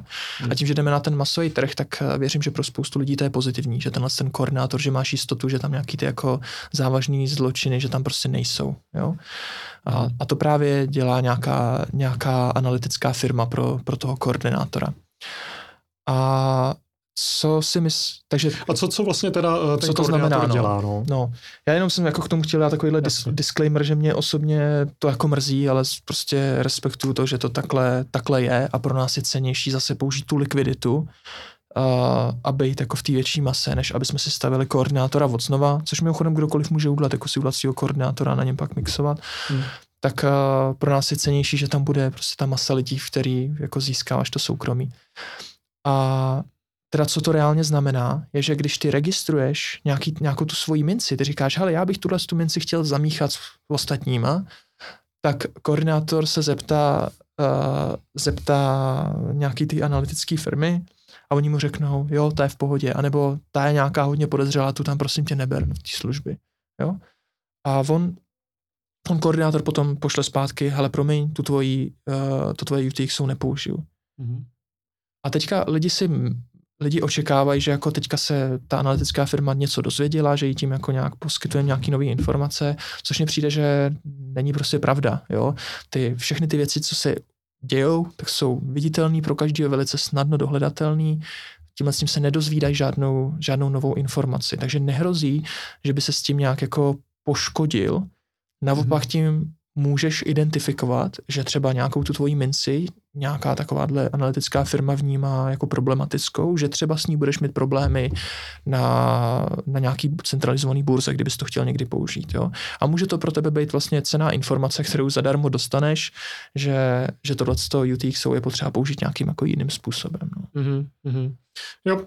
Uh, Jo, tady je podle mě důležité akcentovat právě, že nedochází tam k nějakému flaggingu, jako že by hmm. prostě uh, Wasabi nebo ta analytická firma si nějak speciálně označila to UTXO, protože pokud tam k tomu je jako uh, nějaká eh, jako historie uh, spojená s nějakým zločinem, tak ta, to už jako existuje tady ta informace. Jo.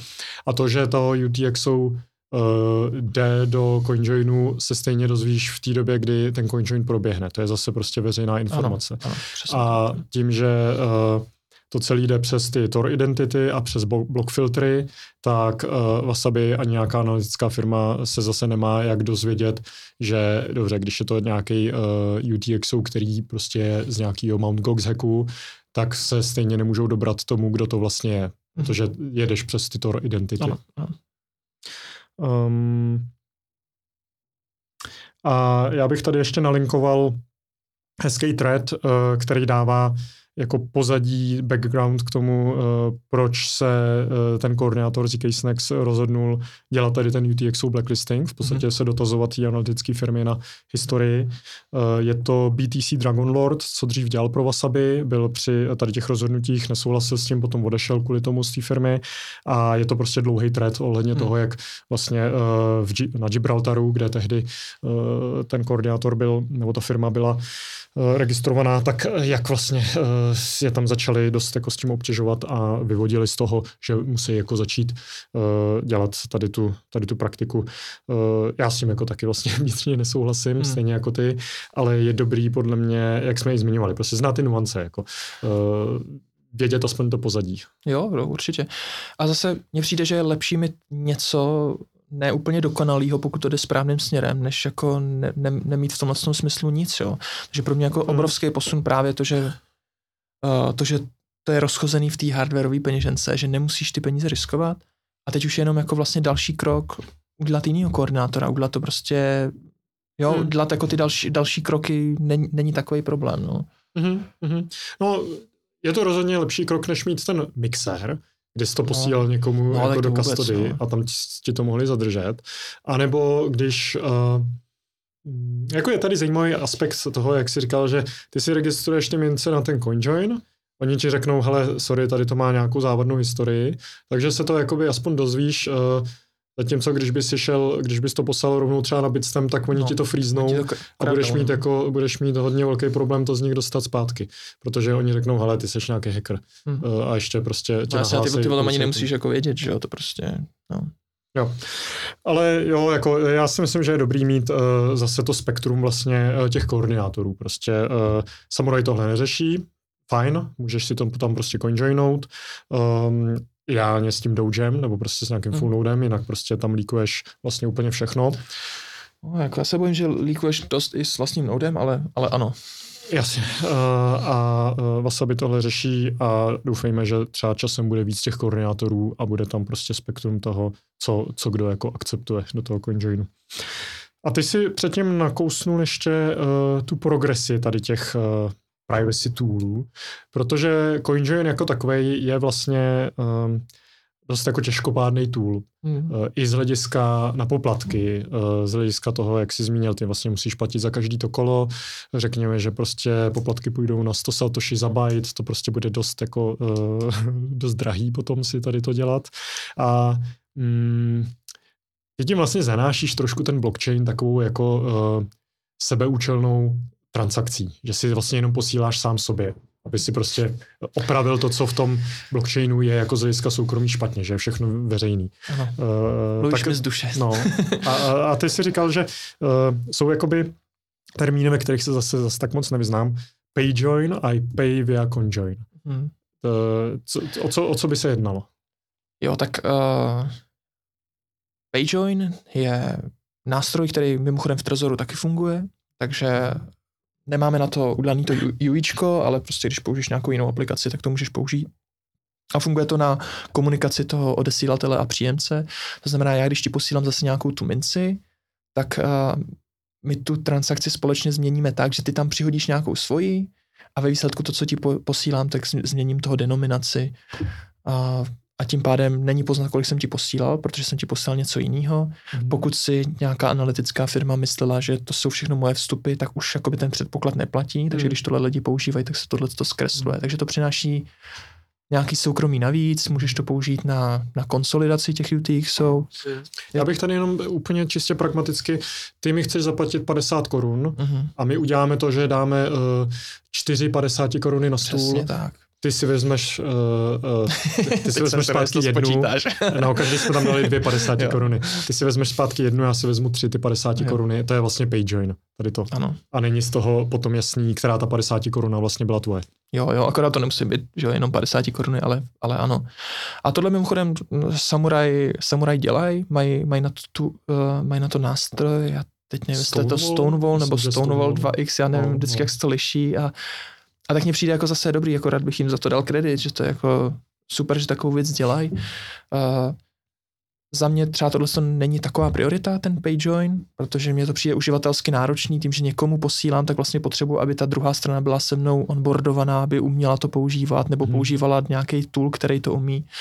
A mnohem víc se mi líbí právě Payvia CoinJoin, kdy, jak si říkal, jakože nevytvářím tam nějaký věci navíc, já prostě jenom tu transakci, kterou chci bez tak udělat, uh, tak tobě ji posílám, ty nemusíš vůbec vědět o tom, co se děje a zároveň se uh, domluvím s dalšíma 50 lidma, který taky někomu chtějí posílat a všichni to smícháme dohromady.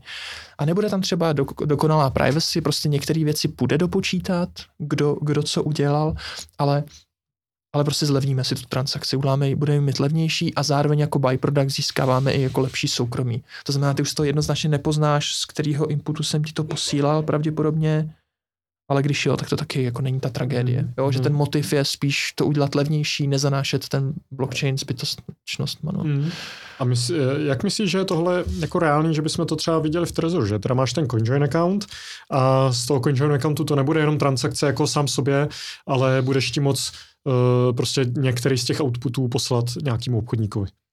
To, to by bylo jako strašně super. Mně by se to strašně líbilo, ale myslím, teď to určitě není na, na pořadu dne, jako v následujícím třeba půl roce. Hmm. Tam máme spoustu jiných věcí a tohle to není jako ani, ani k diskuzi, myslím.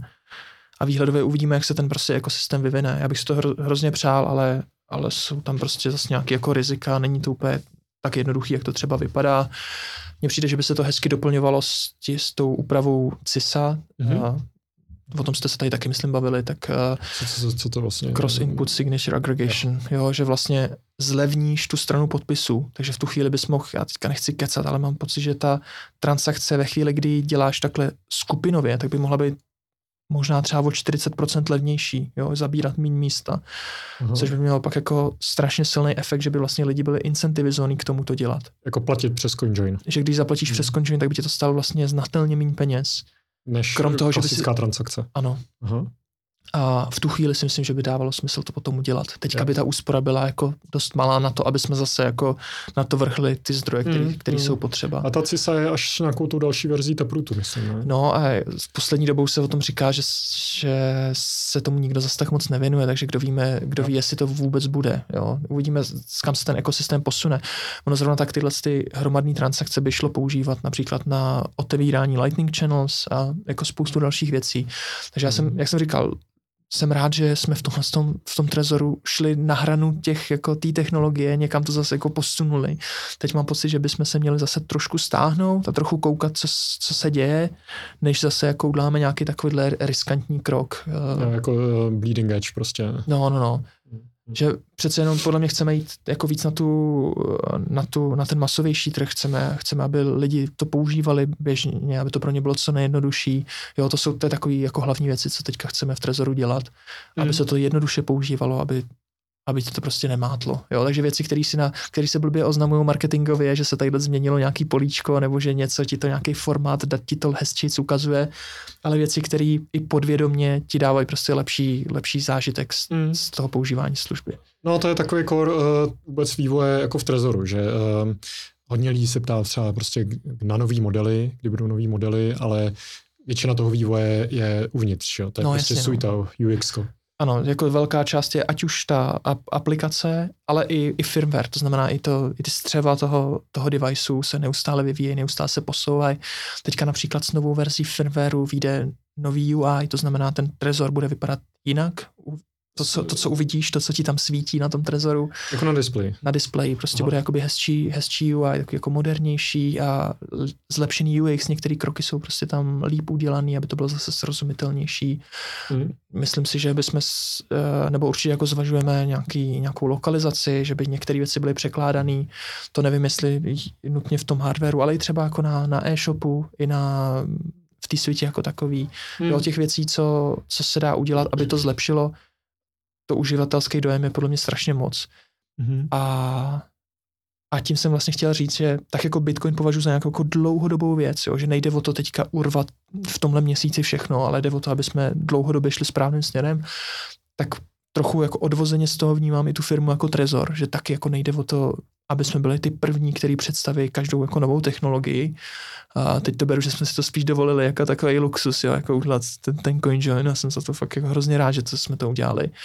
Ale myslím, že nám jde spíš o ty jako dlouhodobější věci dělat, aby jsme měli větší jistotu, že se trefíme do té správné věci, než to, že hmm. uděláme všechny nové věci. Mm, mm, mm, určitě. No um, a ono, tady je úplně taky jako zajímavý, já třeba rád poslouchám jako NBK z Cold Cardu, uh, ten jako krásně mm. mluví prostě o, uh, o produktu, o Bitcoinu a tak vůbec, ale oni jsou v podstatě dost jako jiná firma než uh, Trezor, protože oni nemají tu svoji aplikaci, mm-hmm. takže oni se vůbec nezabývají právě tím UXem, uh, a prostě tím, jak jako s tím lidi vlastně zacházejí na té softwarové úrovni. No, jasně, no. Tam tu práci za ně dělají, já nevím, kdo, jak se používá Cold Card, jako asi Spectre, uh-huh. uh, Sparrow, prostě uh, to za ně dělají vývojáři tady toho. Takže uh, to je jako zajímavý uh, si ho vždycky poslechnout, protože on řeší hlavně jakoby ten, uh, ten hardware, taky proto mají ten produkční cyklus mnohem kratší. Ale jo. taky budeme mít jako nějaký, uh, nějaký nový modely, no. Tam, uh, co, co k tomu můžeš případně říct? No já právě přemýšlím, co můžu říct. Já bych to chtěl říct hrozně moc, ale jako jednak nechci vyfouknout radost těm lidem, kteří na to opravdu makají, až to budou moc někde jako představovat, tak abych hmm. to tady teďka jako uh, nevyzradil. A, takže já vlastně skoro jenom přemýšlím, co už někdo řekl, co vím, že můžu říct, takže to hmm. jako ano, děláme, no takhle, já tady mám, mám ty trezory, že, co, co známe, tohle je jednička, jednička Tčko, tak, na, tak když si vezmeš tohle Tčko je asi pět let starý, hmm. tak mně přijde, že vypadá vlastně furt super, jo, ale, ale není to něco jako iPhone, který máš každý, každý rok nový, jo. Takže to, že se neustále vylepšuje zevnitř a všechno funguje snad, snad jak má, já mám vlastně rád i ten jako už možná deset let starý model a na, na si věci ho používám nejvíc. A líbí se mi, že ten design je vlastně nadčasový. Takže necítím ani takovou jako nutnost vydávat no, no, nový devicey, nicméně jsou věci, které chceme, chceme udělat. Například, aby to bylo, mělo novější konektory, že se s tím líp pracuje. Hmm, USB-C. USB-C, do budoucna určitě jako Bluetooth je nějak ve hře.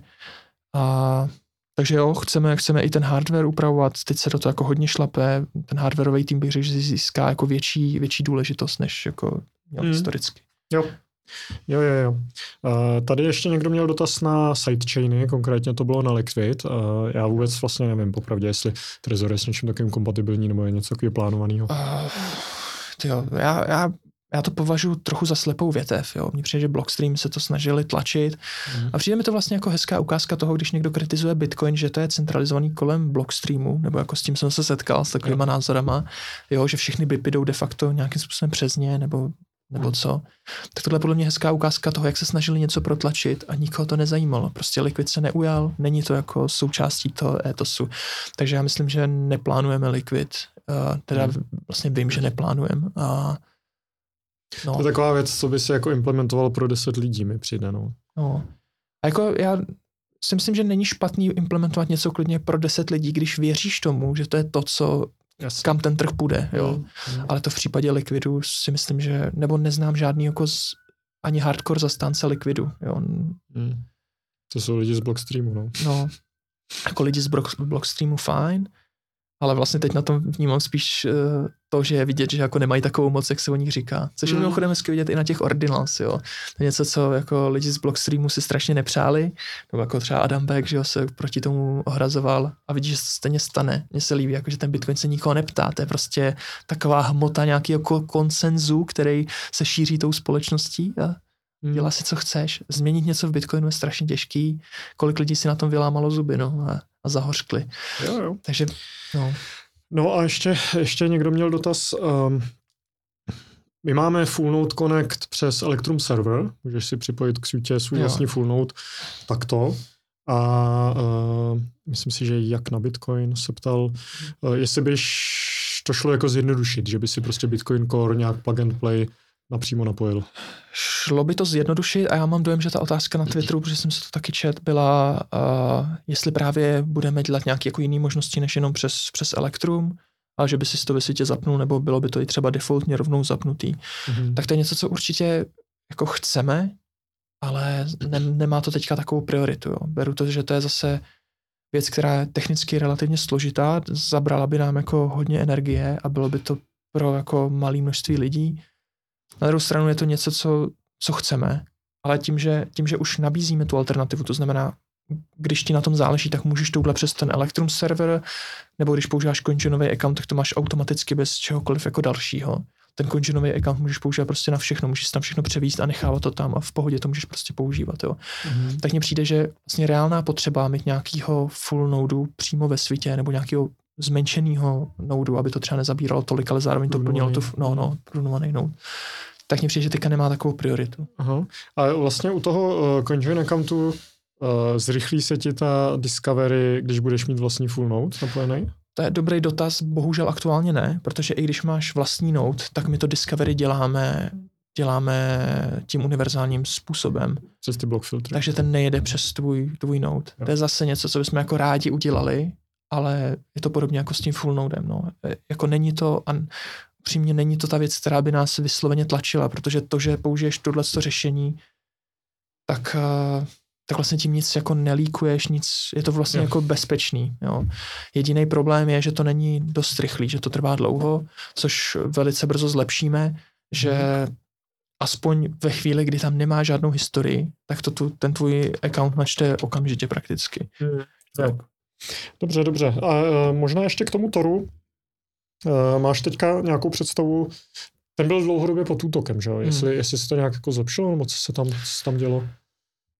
Zase nejsem jako v detailu těch útoků, probíhal to dlouhodobě, myslím si, že to je dlouhodobě problém, který jako bude, bude potřeba řešit napříč těma hmm. společnostma. Čili tam je, tam je riziko v tom smyslu, že ta služba se může hodně zpomalit ve chvíli, kdy přijdou nějaký další útoky. Jo?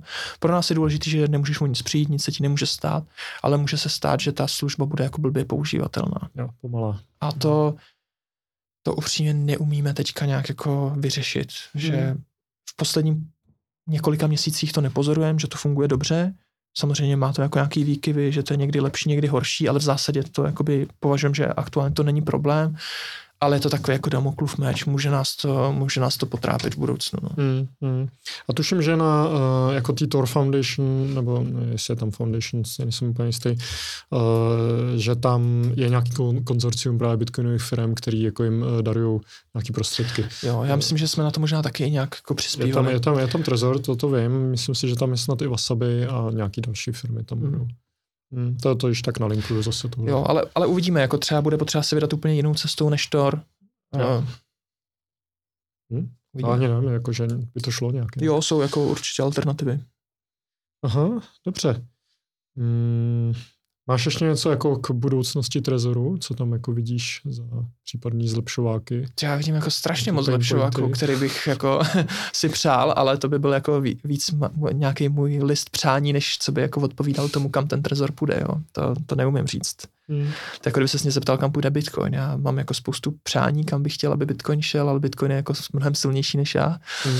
A zrovna tak Trezor, tam je prostě spoustu jiných lidí, který má jako jiný názory, většinou lepší. hmm. A takže... OK, OK, uzavřeme teďka téma Trezoru.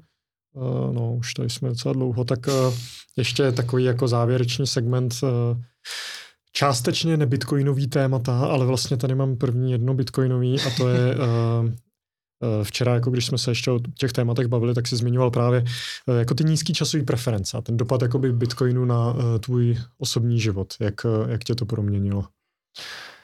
Jo, uh, jak, zase jak jsem mluvil o tom, že Bitcoin je dlouhodobý a Trezor je dlouhodobý, tak mně přijde, že jako uživatelé Bitcoinu se stávají nebo postupně uvažují taky dlouhodobě. To, jak jako spoříš a uvažuješ, co budeš dělat zítra, nejenom co, co mám sníst dneska, tak mě osobně to otvírá spoustu dalších témat, jo, že například sport, že se snažím jako mě sport strašně nebaví, ale mám pocit, že mě to vede k tomu, jako že chci víc sportovat, snažím se jako k tomu donutit, protože jako vidím nějaký jako ten dlouhodobější horizont, který by mě byl dřív trochu jedno. Mm. Uh, snažím se víc spát, uh, řeším jídlo, jo, vlastně to, co vidíš mezi, mezi asi svýma známejma, že to řešíme vlastně všichni a všichni se podle mě se máme vlastně tak dobře, teď nechci někoho urazit, pokud se zrovna dobře nemá, ale mám pocit, že se máme tak dobře, že je docela těžký si ten svůj život jako z, nějak signifikantně zlepšit, že jako já vlastně se mám, je to prostě super. Mm. A tak je snaha ten dobrý život prostě prodlužovat, hledat způsoby, jak moc být aktivní dlouho, jak moc si z toho života co nejvíc užít, jak prostě trávit čas, rozmýšlet, kdy vlastně chceš trávit čas, jo. Mm. Dřív jedeš prostě normální člověk jede na autopilota, ale ten Bitcoin tě podle mě učí si jakoby vážit toho svého času, jo? pokládat si otázku, kolik času chceš trávit v práci. Jako ta práce bohužel jako strašně baví, takže tam trávím asi víc času, než je zdravý, jo? furt mi ukazuje aplikace, že moc sedím a podobně. Jo. Ale dneska máš možnosti prostě trávit čas s rodinou, bla, bla, bla, jako asi, mm. asi bych plácal trochu, no. Je, je, jasně, jasně. Eh, co ti ukazuje za aplikaci, že moc sedíš? To je nějaká ta uh, aura? Používám tu auru, no. Co mm. mám ten prstínek, tak to mě jako, řekl bych, že to hez, hezky zaznamenává. Co, Stojí to co za to? Já, já jsem to jako nikdy uh, neměl. Ale vidím, že to hodně lidí má. Mně přijde, že vlastně jako každá malá věc tě někam posouvá. Jo? Pokaždý, když se zeptáš člověka, jestli chce přijímat bitcoin, tak se něco naučíš nebo něco se děje. Každá je ten malý krok, který uděláš, tak má smysl. Stejně jako když jednou tu čokoládu nesníš, tak je to podle mě jako malé, malý vítězství prostě, jo. Mm. A, a zrovna tak beru, že tyhle ty různé pomůcky, není, není to, že ti to jako radikálně změní život, Jo. ale nutí, jako zase nad tím trošku přemýšlíš, eh, seš, když prostě je nějaká oslava, tak přemýšlíš, jako jestli opravdu chceš pít pivo nebo jako nějaký jiný alkohol, jestli to za tu sociální radost a srandu stojí, anebo jestli dáš přednost nějaký jakoby zase dlouhodobější hmm, tomu, že, že, vyspíš. že se líp vyspíš, druhý den budeš ti to líp myslet a zase uděláš něco jiného, na čem ti záleží. Hmm. Takže jako za mě to za to stojí. Vlastně mě u té tohle nějaká třetí, třetí generace trochu mě naštvali, že po mně chtějí, abych jim každý měsíc platil hmm. subscription, to je model, který jako nemám rád, je to takový jako hmm. když, už, když už si to koupíš, no. Přesně jako mám ten device, doufám, že v Trezoru na něco takového nepřejdem. a, tak, tak mně to přijde jako trochu nešťastný, že vlastně ten to svoje zařízení měsíčně? 6 euro, jo, co takového, nevím. Jasně. A tak to vlastně jako nemůžu používat, jo, bez, no. bez toho, protože najednou tam nemáš žádný data, nic ti to neukazuje. Takže mrzí mě na tom, že jako ty data nejsou moje, že třeba Nopara z Wasabi používá ten prstínek, ale má ho nějak hacknutý a prostě po, posílá si data, data jenom na svůj server a bla, jako mm-hmm. jsou ty možnosti, ale zase pro mě, ať nemluvím zbytečně dlouho, tak uh, myslím, že to za to stojí, jakože Jo. Ne pro každýho samozřejmě, ale věřím, že pro tebe by to za to mohlo stát. No. Mm, mm. Jo, tak Mrknu se na to ještě. A ty jsi se dřív zabýval hodně právě tím svobodným vzděláváním, že jo? Jsi v tom pořád ještě aktivní? A co, co, o co vůbec jde? Uh, no tak jak, jak jsme se před těma mnoha lety bavili o tom, o té svobodě, tak jsou různý názory, jak ji aplikovat. A hmm. jedna jako z nejlepších aplikací mě přijde na, na dětech. Jo? Stejně jako stát indoktrinuje děti, prostě snaží se do nich mlátit ty svoje představy. Tak když máš vlastní děti, což mě přijde jako super mít vlastní děti, tak je na, nějak na ně působíš, ať už chceš nebo ne. A, a tak mě už jako mnoho let předtím, než jsem ještě nějaký děti měl, tak, tak, mě, tak mě přišlo super šlapat do toho vzdělávání, jednak mě bavilo učit, byl jsem jako učitel asi tři roky mm. a a bavilo mě prostě s těma, s těma dětma pracovat, přijde mi, že jsou jako často otevřenější některým myšlenkám a, a přijde mi to jako vlastně dobrý způsob, že když se k ním chováš s nějakým respektem, tak oni ti to všechno vracejí. Jo, to znamená, taky se k tobě chovají líp, jsou k tobě upřímnější, takže dřív se dozvíš kritiku, což je vlastně super, nemusí se jí dozvědět až přes pár lidí. Mm. Takže takže tohle mi přišlo jako velký, velký téma. Jsem byl na, na stáži na Noé škole Hamburg, což pro mě byla taková jako meta, kdy jsem viděl školu, kde, kde děti si můžou dělat de facto, co chtějí, pokud nikoho neobtěžují, nikdo ti nevnucuje vzdělání. Mně přijde absurdní, jako když vidím, jak moc mě baví studovat, jo, jak neustále jedeš nějaký buď podcasty, články, furt to chceš nasávat. A přitom ta škola ti vytváří představu, že Uh, že to je vlastně něco za trest skoro, jo? že teda musíš splnit tu povinnost, aby si pak mohl hrát, jo? přitom ty, a když mám volný čas, tak jdu číst, jo? nebo prostě jdu něco dělat takového tak mi přijde, že to jako pokřivuje zase, zase ten svět a že svět může být lepším místem, když, když budou jako děti svobodní v tom, co dělají. Mm-hmm. Že si to zapamatují a budou pak chtít být svobodní v dospělosti. Takže jsem spolupracoval se svobodou učení, a která teda teďka už nefunguje, myslím, ale vzniklo z toho za spoustu dalších, dalších iniciativ. A já v tomhle tom směru dělám s pár kamarádama se ženou rodinný pobyty, říkáme tomu své a jezdíme asi už 10 let, kdy prostě já nevím, 10 rodin se svýma dětma, se sejdeme na nějakém místě, strávíme tam třeba dva týdny a vlastně to, co nás tam spojuje, krom toho, že se už za ty roky známe většinou, tak je tam nějaká tahle ta představa, že jako nemůžeme někomu zakazovat něco dělat. To znamená, nenutíme děti, aby šli spát, když spát nechtějí. Nenutíme jít na výlet, když nechtějí. Prostě každý si jako dělá, co chce. A přijde mi to i po těch deseti letech jako neustále fascinující sledovat, co ty děti dělají, když se jim nepleteš do života, když je prostě jenom necháš žít. Jo. Mm-hmm. Takže to je zase nějaká jakoby malá bublina, kterou si žiju, ten svůj jako mm. idealizovaný svět. A... a co jsou nějaký uh, zdroje, kde by se uh, lidi chtěli dozvědět víc o tom přístupu? Jo, to je strašně moc. Uh, já myslím, že i na té svobodě učení furt je, furt je možný jako dohledat to spoustu v češtině, spoustu pře, uh, materiálů jsme překládali. A no. třeba Zdeňka Staňková dělá, uh, děti jsou taky lidi, v tom je, myslím, teďka hodně aktivní. Jo. Vím, že byla historicky nevýchova, těch věcí je strašně moc, proč tak můžeme jako mm, nalinkovat. Jo, nalinkuju, nalinkuju. To je zase další nora, tak jako máme Bitcoin, tak tohle je prostě... Mm. Zajímavý, zajímavý. A ty jsi, ty jsi sám jako z docela uh, velký rodiny, že jo? Jo, jo. Jako pro Čechy možná i netypický. Jo, já jsem z pěti dětí a považuji to taky za jako jednu z velkých výhod.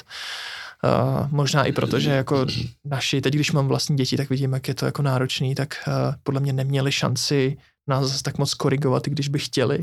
A myslím, jako, že to je vlastně trochu byproduct toho, že, že jsme zvyklí uvažovat sami, dělat věci sami a, hmm. a spolupracovat. A, takže to, to považuji za obrovskou výhru být hodně dětí a sám se jako snažím mít taky hodně dětí. Mm. A...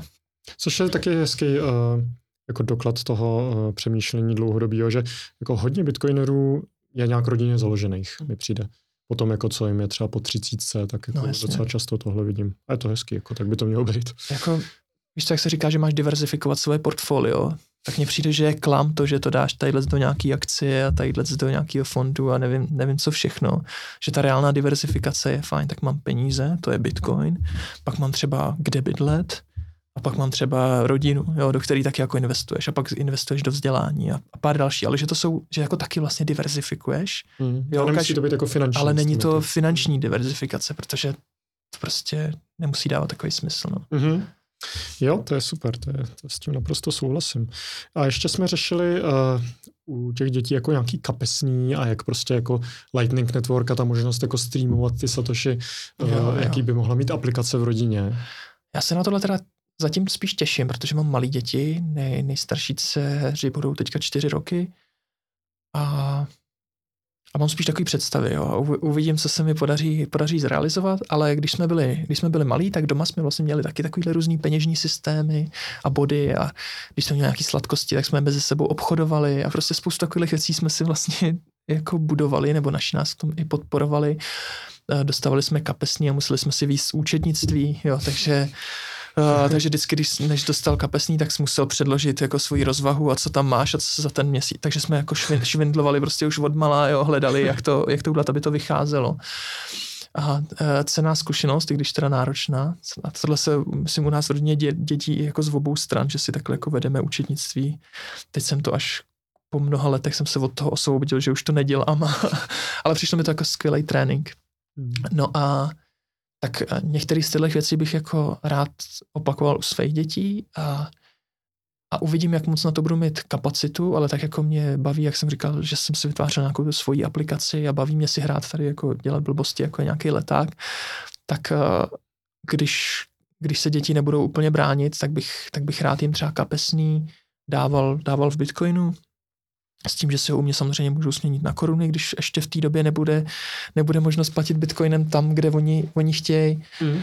A, a samozřejmě jsou eh, mně se prostě na Lightning Network je tolik jako možností, co dělat, tak uh, například si představuji nějaký streamování, to znamená, když jim pustím YouTube, tak, uh, nebo oni tam budou chtít na nějakou něco, co mně připadá jako blbost, tak jim prostě tam dám tu cenovku, jo, to znamená, řeknu jim, fajn, chceš koukat na něco, co mi připadá jako kravina, tak já platím internet, bla, bla, bla, tak prostě tak tady mě bude streamovat saty a ona jak bude koukat, tak jí to bude odečítat z peněženky, až dojde na nulu a prostě televize se vypne, protože prostě nebude mi dost a bude si muset zase jako něco sehnat.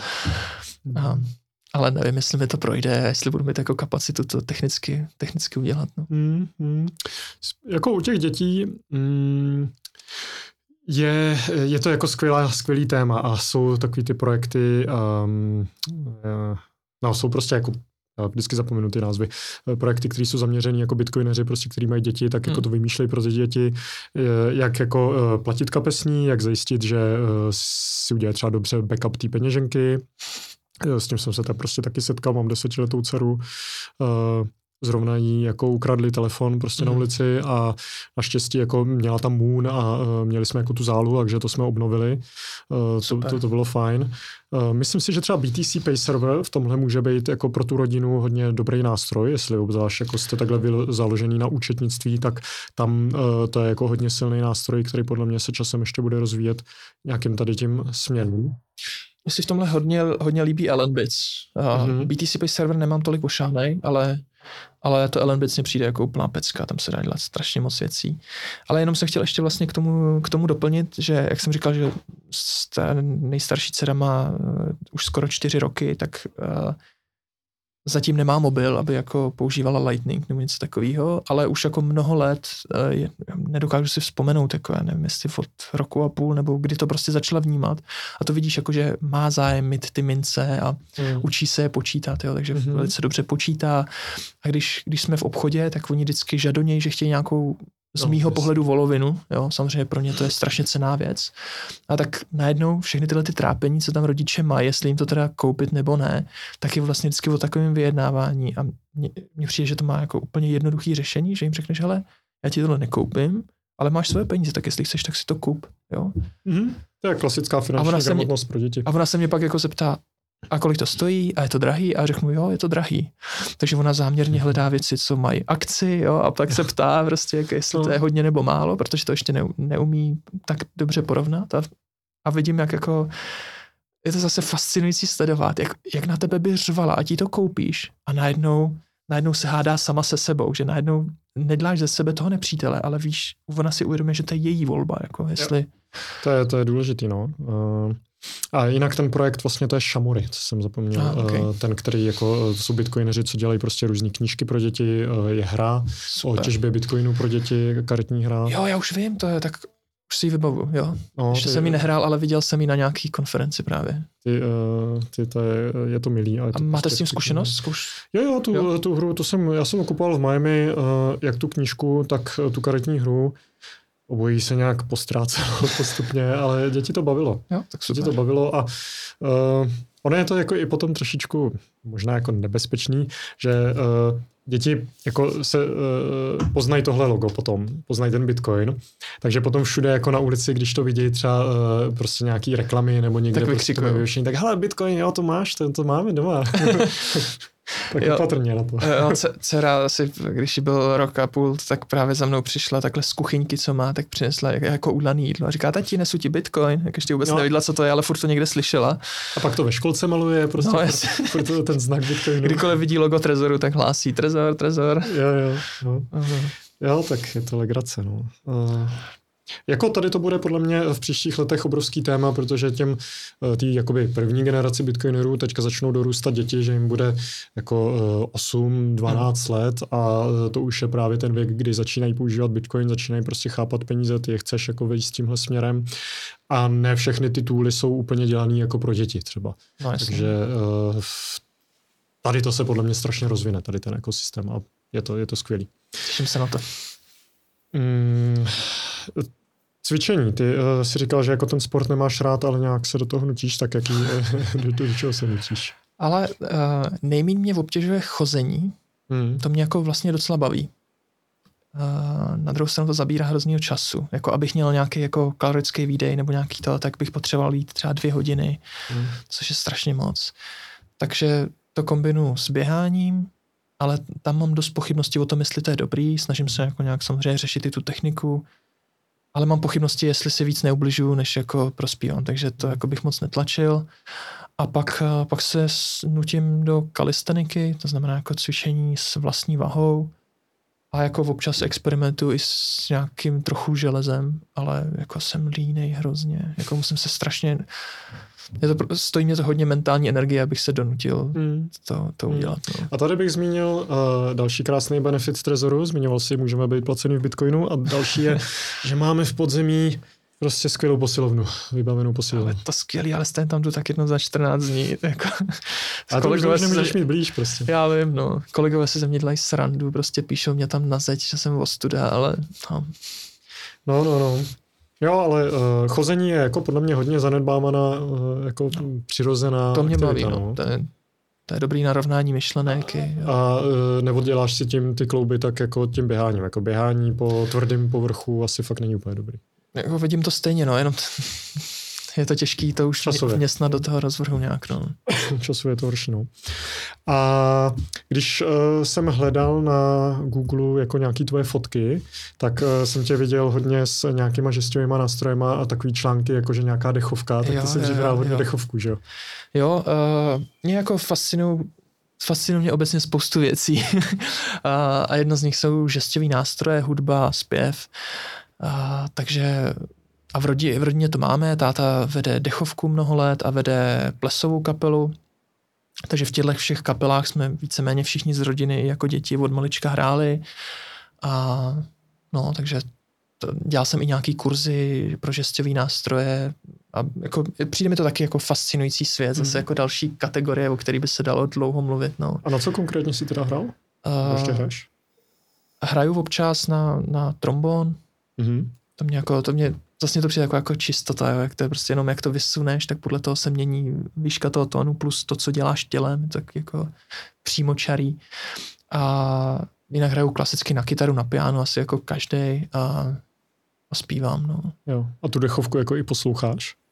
To úplně ne, jako samozřejmě, že za ty roky se ti to nějakým způsobem dostane pod kůži, takže některé věci si rád poslechnu, ale ne, není to to, co bych si já pos, jako pustil úplně sám, sám od sebe, ale znám to, uh, jako baví mě to taky hrát, prostě je to, je to hmm. dobrý, ale beru to spíš takovou jako komunitní věc té naší rodiny, no.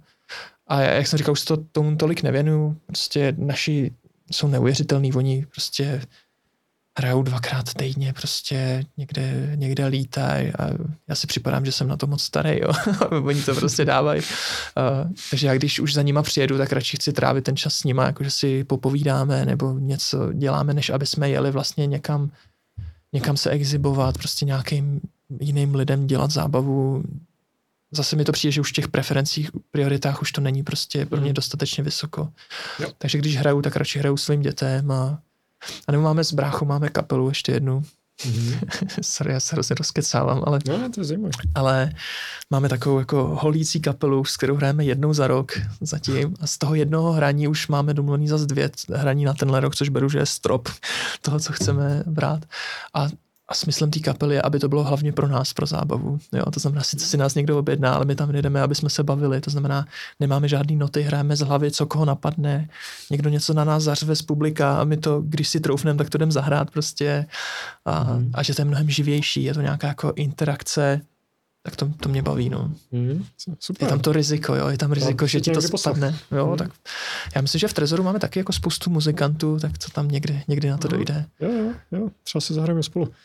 A Ty hraješ bicí? bicí, no, ale jako hraju, no, už, už roky nehraju, No, ale uh, nějaký základní rytmus bych to je taky taková dobrá jako meditativní činnost. Jo, No. jo.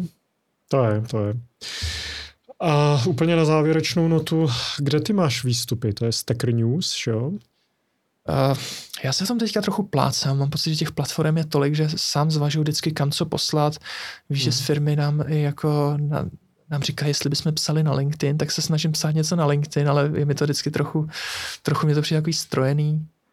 Uh, nejradši píšu asi na Twitter, Hmm. jo, a tam mě to přijde takový jako přímočarý, přijde mi, že tam je vlastně dobrá komunita, i když je trochu toxická, ale to, je to v rámci toho našeho klubu, takže mě to jako baví, prostě někdo Hmm. chodí na fotbal, tak já chodím na Twitter. Uh, baví mě Nostr, uh, respektive baví, ono se to tam tolik neděje, ale jako dávám tomu docela dobrý šance. Myslím si, že to je jako velice zajímavý projekt a jako Nostr sleduju docela aktivně. A pak se mi líbí, to, jak jsi zmiňoval, to Stacker News, což je klasický fórum, akorát, uh, akorát to funguje nativně s Lightningem, to znamená cokoliv tam napíšeš, tak musíš zaplatit aspoň nějaký malinkatý poplatek, jako třeba jeden sád, což znamená méně než halíř. A, a což znamená, že tam není bordel, není tam prostě spam, nejsou tam žádné reklamy a velice jednoduše vidíš, že nějaký, nějaký příspěvek někdo volajkuje tím, že mu dá právě saty mu nějaký pošle, takže když vidíš, že tam prostě lidi poslali 50 tisíc satů, tak si řekneš, hm, tak to asi stojí za to si přečíst. Mhm. Přijím, že to je opravdu skvělý filtr. Navíc je to sice relativně malá komunita, ale jsou tam opravdu jako bitcoineři z celého světa. To znamená, setkáš se tam opravdu jako se známýma lidma. Uh, nemyslím si, že ty lidi by byli nějak nedostižní. Jo? Ono asi, když jim napíšeš na Twitteru, tak to bude fungovat podobně. Ale tady vidíš, že s ním opravdu jako diskutuje, že vidíš, jak se na co vyjadřují. Je to taková jako opravdu hezká platforma. No. Mm, mm. Jsou tam AMA taky, uh, to se mi líbí. Taky tam asi budeme něco pořádat. Jo. A jo, jako je to hezká platforma, no, hezký experiment, snad se to nějak udrží. Protože dřív bylo nějaký to yols.org, to už podle mě není aktivní. To jsem ani neviděl. No, tady to snad, uh, a ten Nostr je taky velice zajímavý, no, ale zatím, zatím to je tak jako, že na, Nostru jsou hodně debaty o Nostru.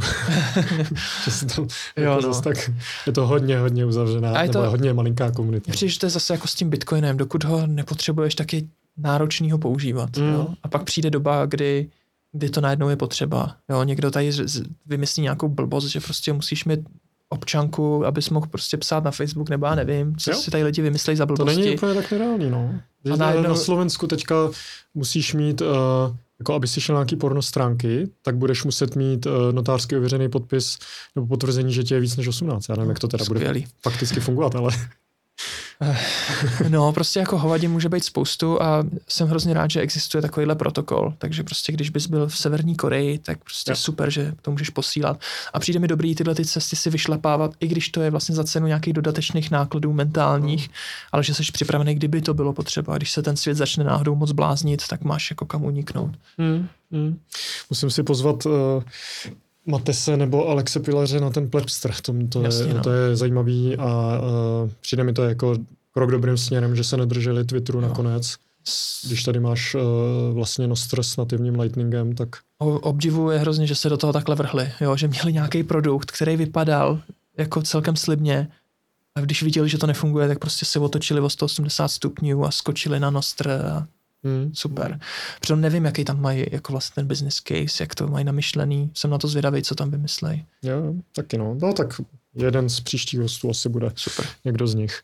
Skvělý, hele, děkuji moc eh, za debatu. Doufám, že jsme i pro diváky uspokojivě probrali všechno, co eh, chtěli vědět.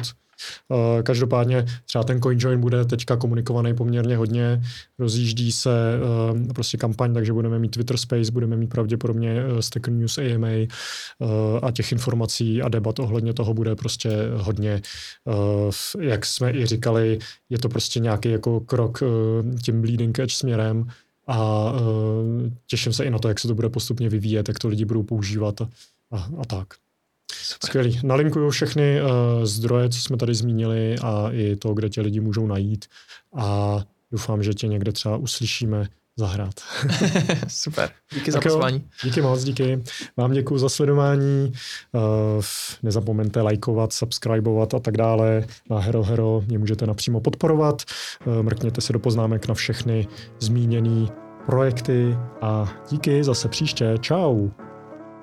Děkuji za sledování a poslech Stekuj podcastu.